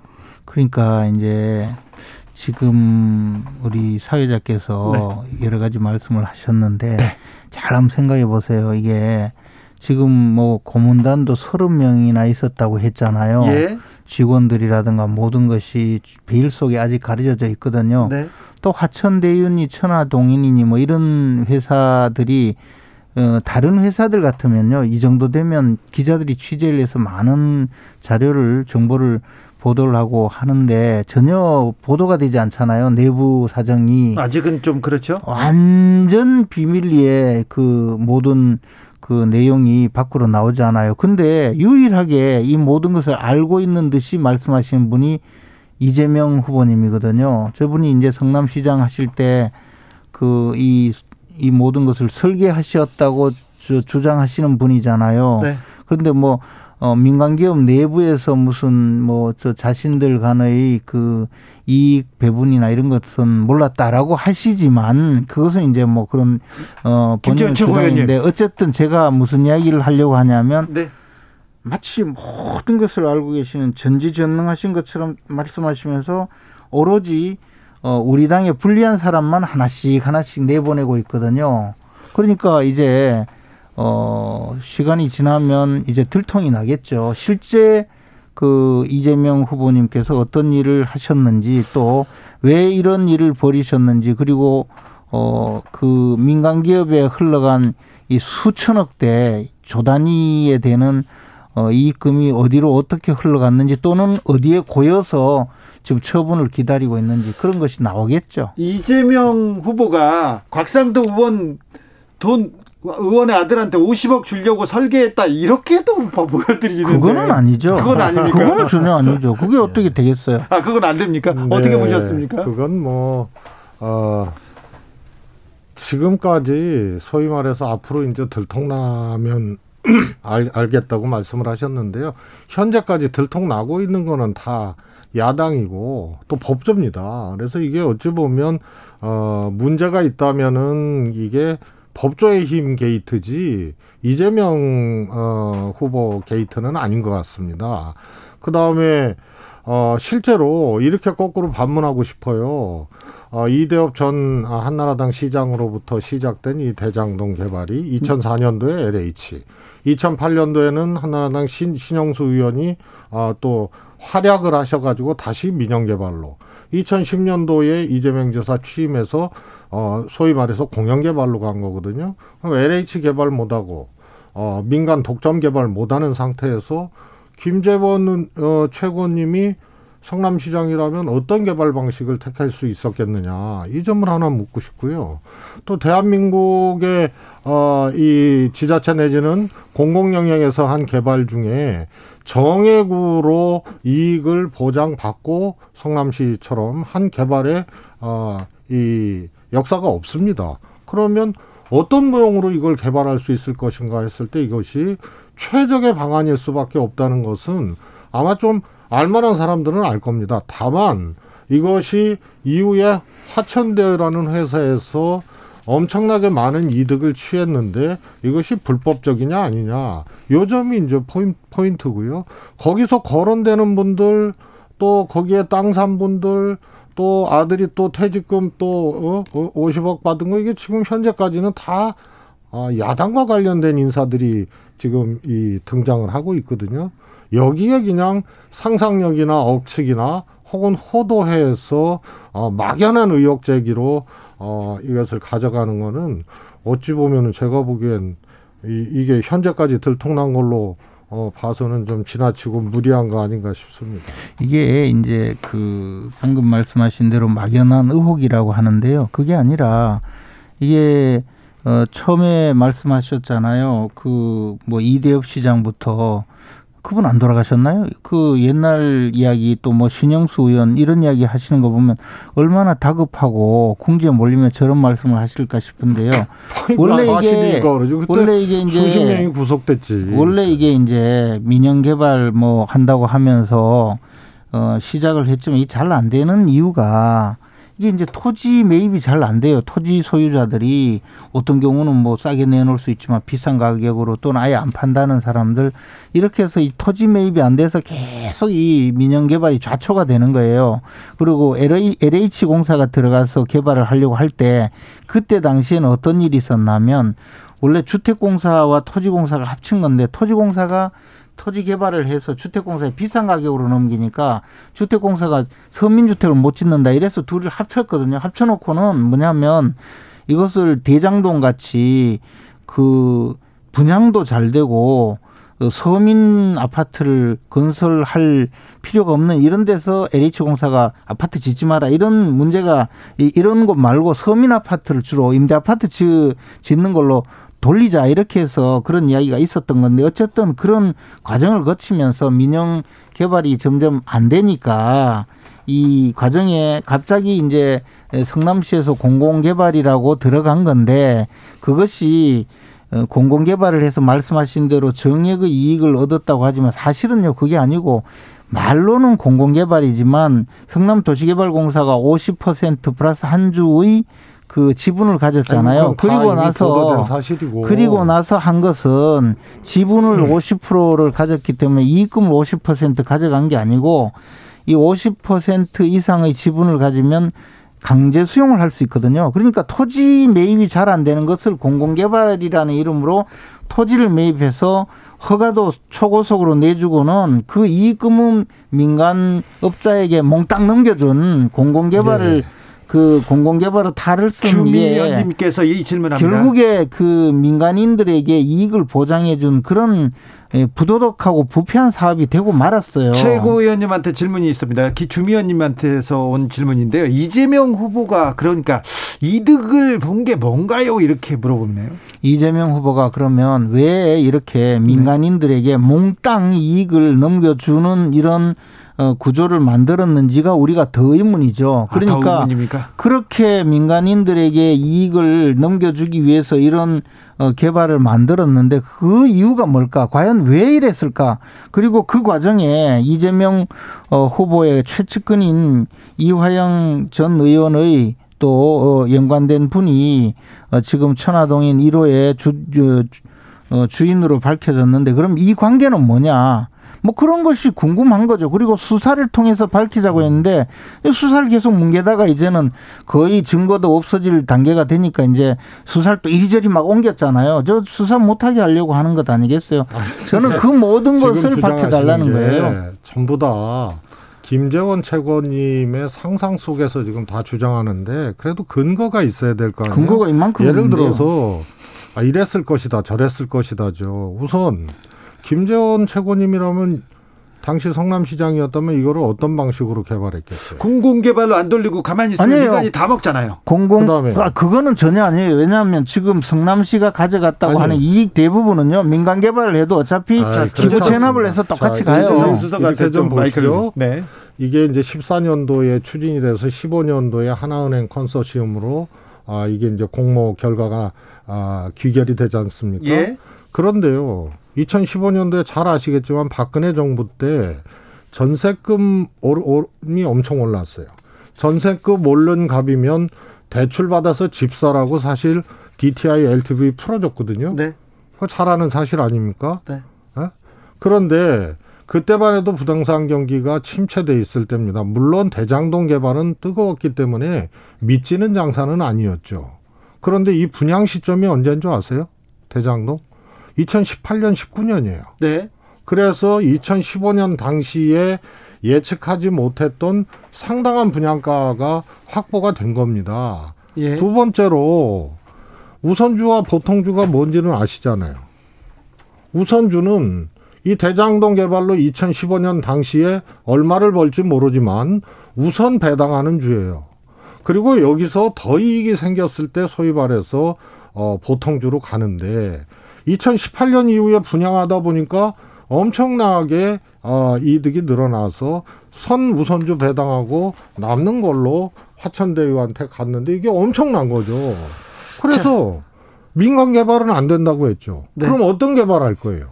아니 제가 말씀드리는 거는 민간 개발을 하자 공영 공공 개발을 하자는 게 아니고요. 성나무뜰이라는 회사를 만들었잖아요. 특수목적법인에. 그건 당연히 만들죠. 아니 네. 그러니까 만들어서 지분이 50%가 넘어요. 그럼 경영권까지 있어요.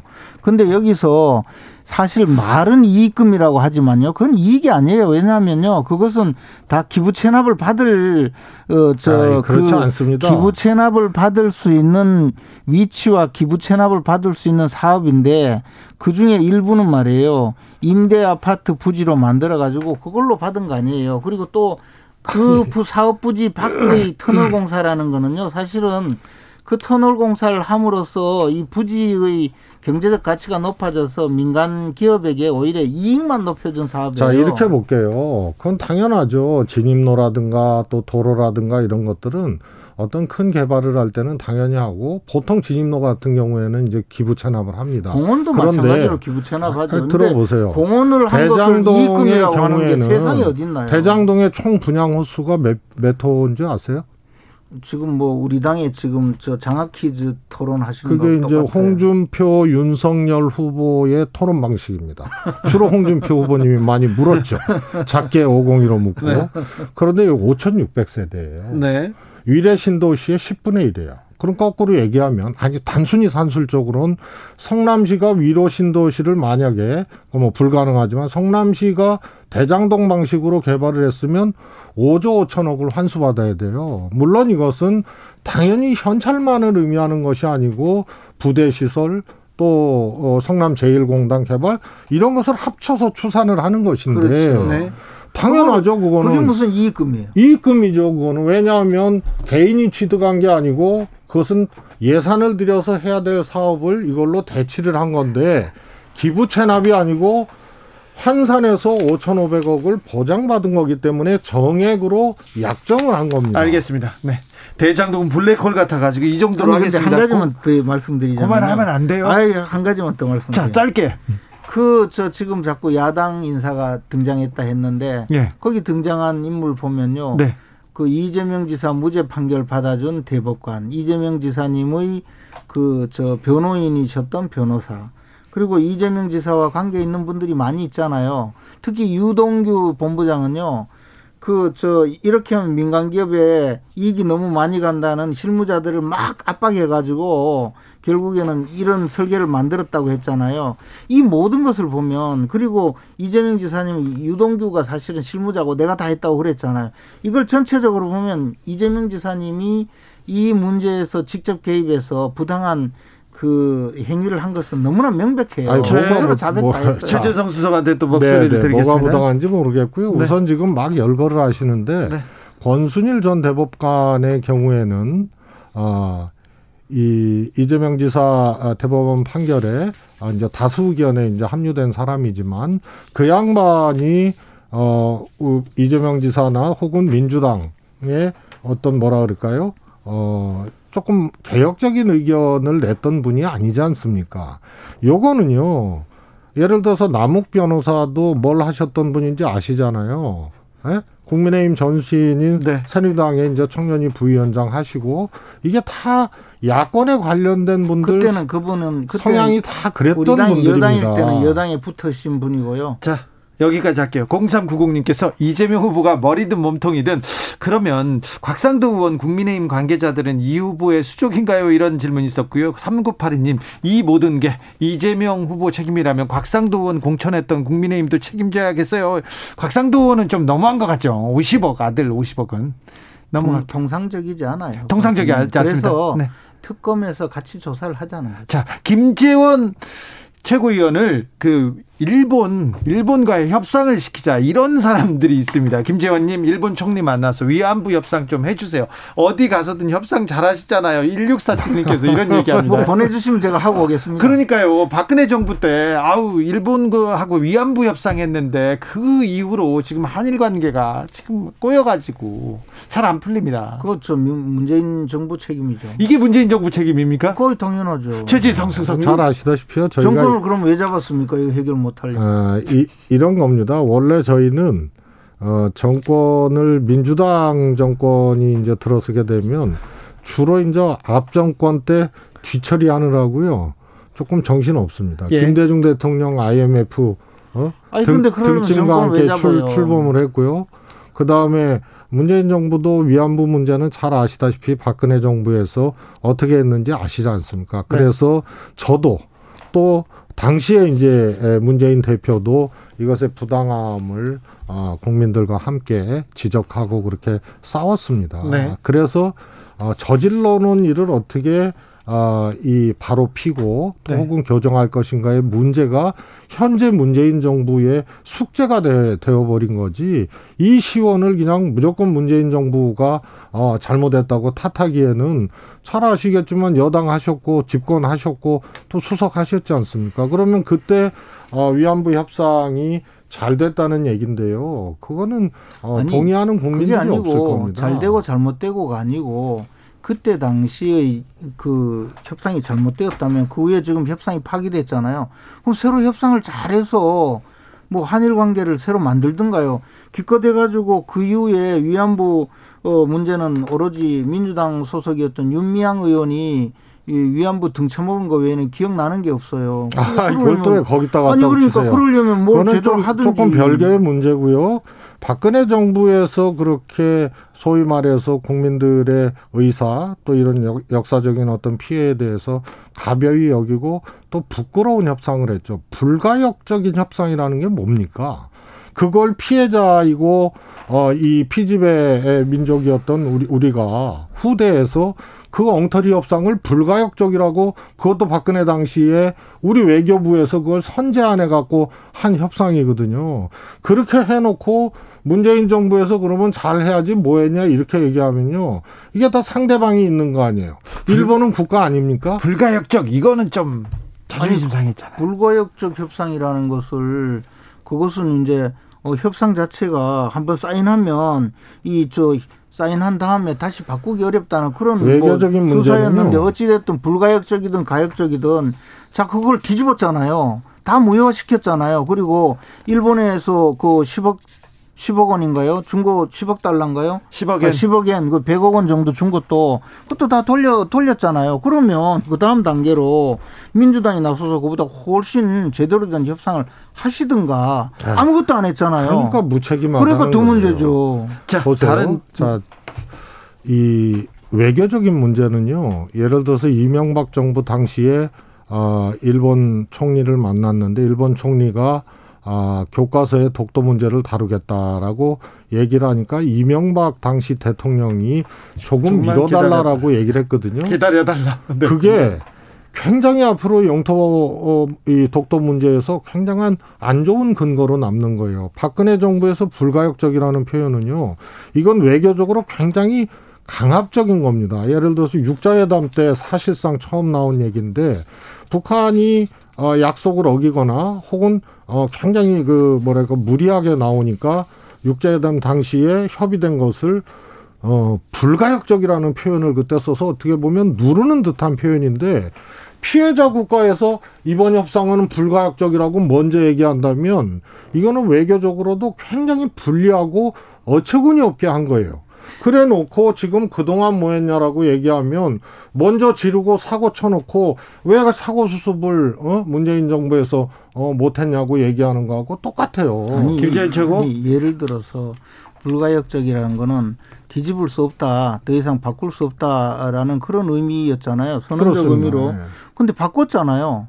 다 무효했잖아요. 무효했으면 그 다음에 그러면 원하는 대로 한번 협상을 해보세요. 그래가지고 어떻게든 뭐, 뭐, 어, 밝혀야 되죠. 근데 그 이후에 위안부 할머니들은 저 보상, 뭐, 보상이든 뭐든 그런 거 없이 돌아가시고, 그 다음에 나중에 보니까 위안부 할머니 내세워서 등쳐먹은 저 여당 소속 그 정치인만 나타났고 그리고 뭐가 달라졌냔 말이에요 그, 한일 저 그, 그런 그런 식으로 하니까 아니 그런 식으로 이야기는 마찬가지죠. 자, 정말 무책임한 거는 뭐냐면 과거 지금 야당이 아니잖아요. 여당이고 더군다나 지금 정무수석까지 지내시고 정권의 최고 그 집행권을 가지셨잖아요. 그러면 지금 와서 그때 잘못되었는데 우리는 이렇게 했다라고 해야 되지. 5년 동안 뭐 하시다가 그때 아직도 야당 행세를 하시면서 야당 시절처럼 그때 잘못했다고 이명박 대통령까지 이야기합니까? 이 이야기는 여기까지 하겠습니다. 또, 또 물어볼 게 많았어요. 두 분이 나오셔가지고. 자, 모영기님께서는 아니, 고발 사주는 온데간데 없어요. 고발 사주 의혹은 검찰 수사가 진행되고 있는데 어떻게 될까요? 이거는 짧게, 짧게 김재현 최고가 얘기해 주시죠. 고발 사주 뭐 의혹이라는 게 있었으니까 네. 이제 그런 사건이 있었는지 기억은 좀 안 나지만 그렇지 그때는 좀 어, 어쨌든 네. 그 사건은 지금 검찰에서 뭐 압수수색도 하고 뭐 컴퓨터도 들고 가고 공수처가 하잖아요. 네. 걸리는 사람 누구든 엄벌에 처하시면 됩니다. 네. 예, 자, 뭐. 문재인 대통령이 종전 선언 제안했습니다. 그리고 남북 대화에 대해서 북에서도 응답을 했고요. 응답을 미사일을 쐈죠.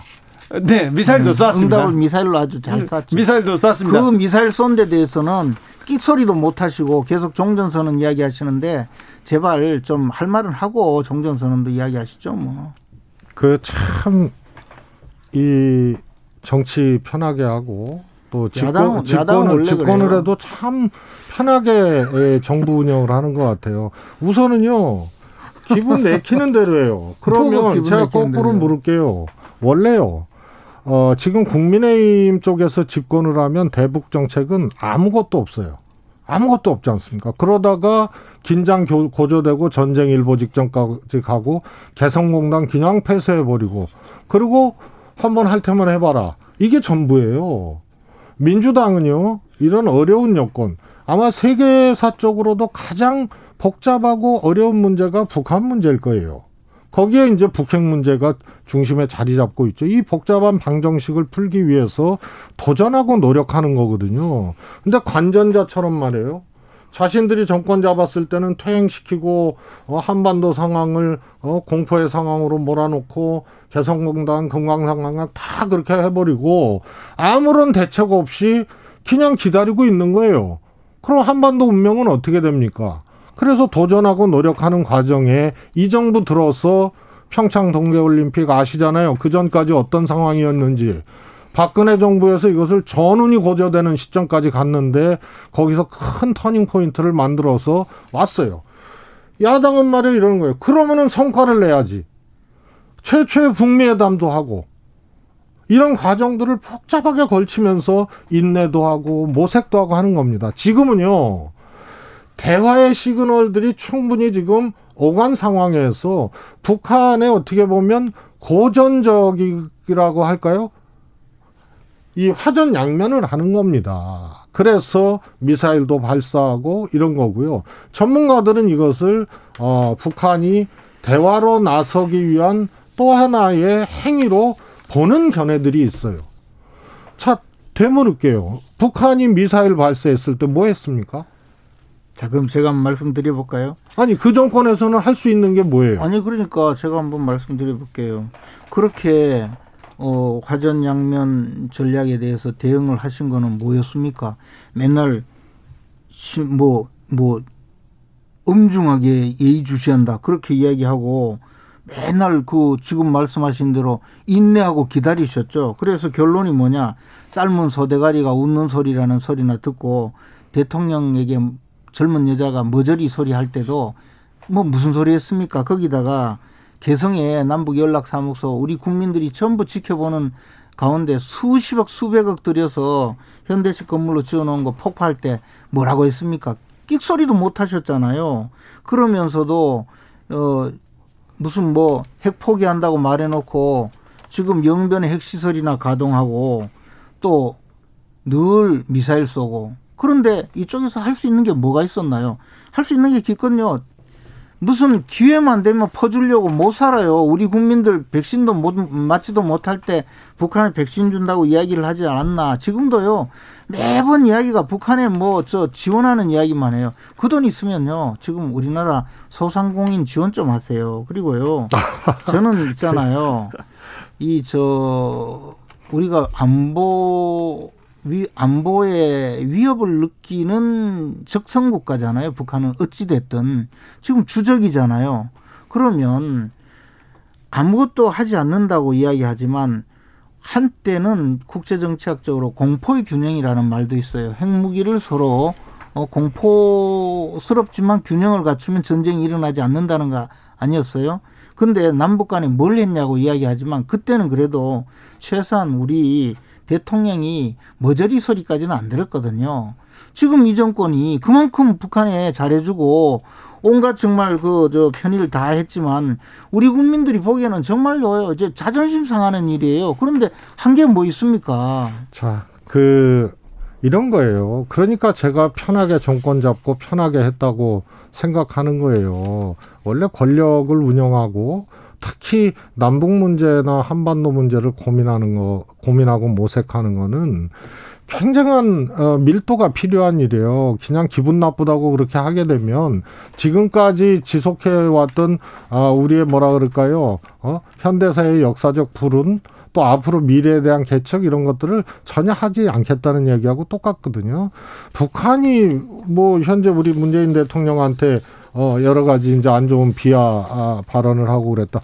박근혜 대통령 때는요, 더 했어요. 미안하지만, XX모라는 소리까지 직접 했어요. 그만큼 상대방이 있는 거 아니에요.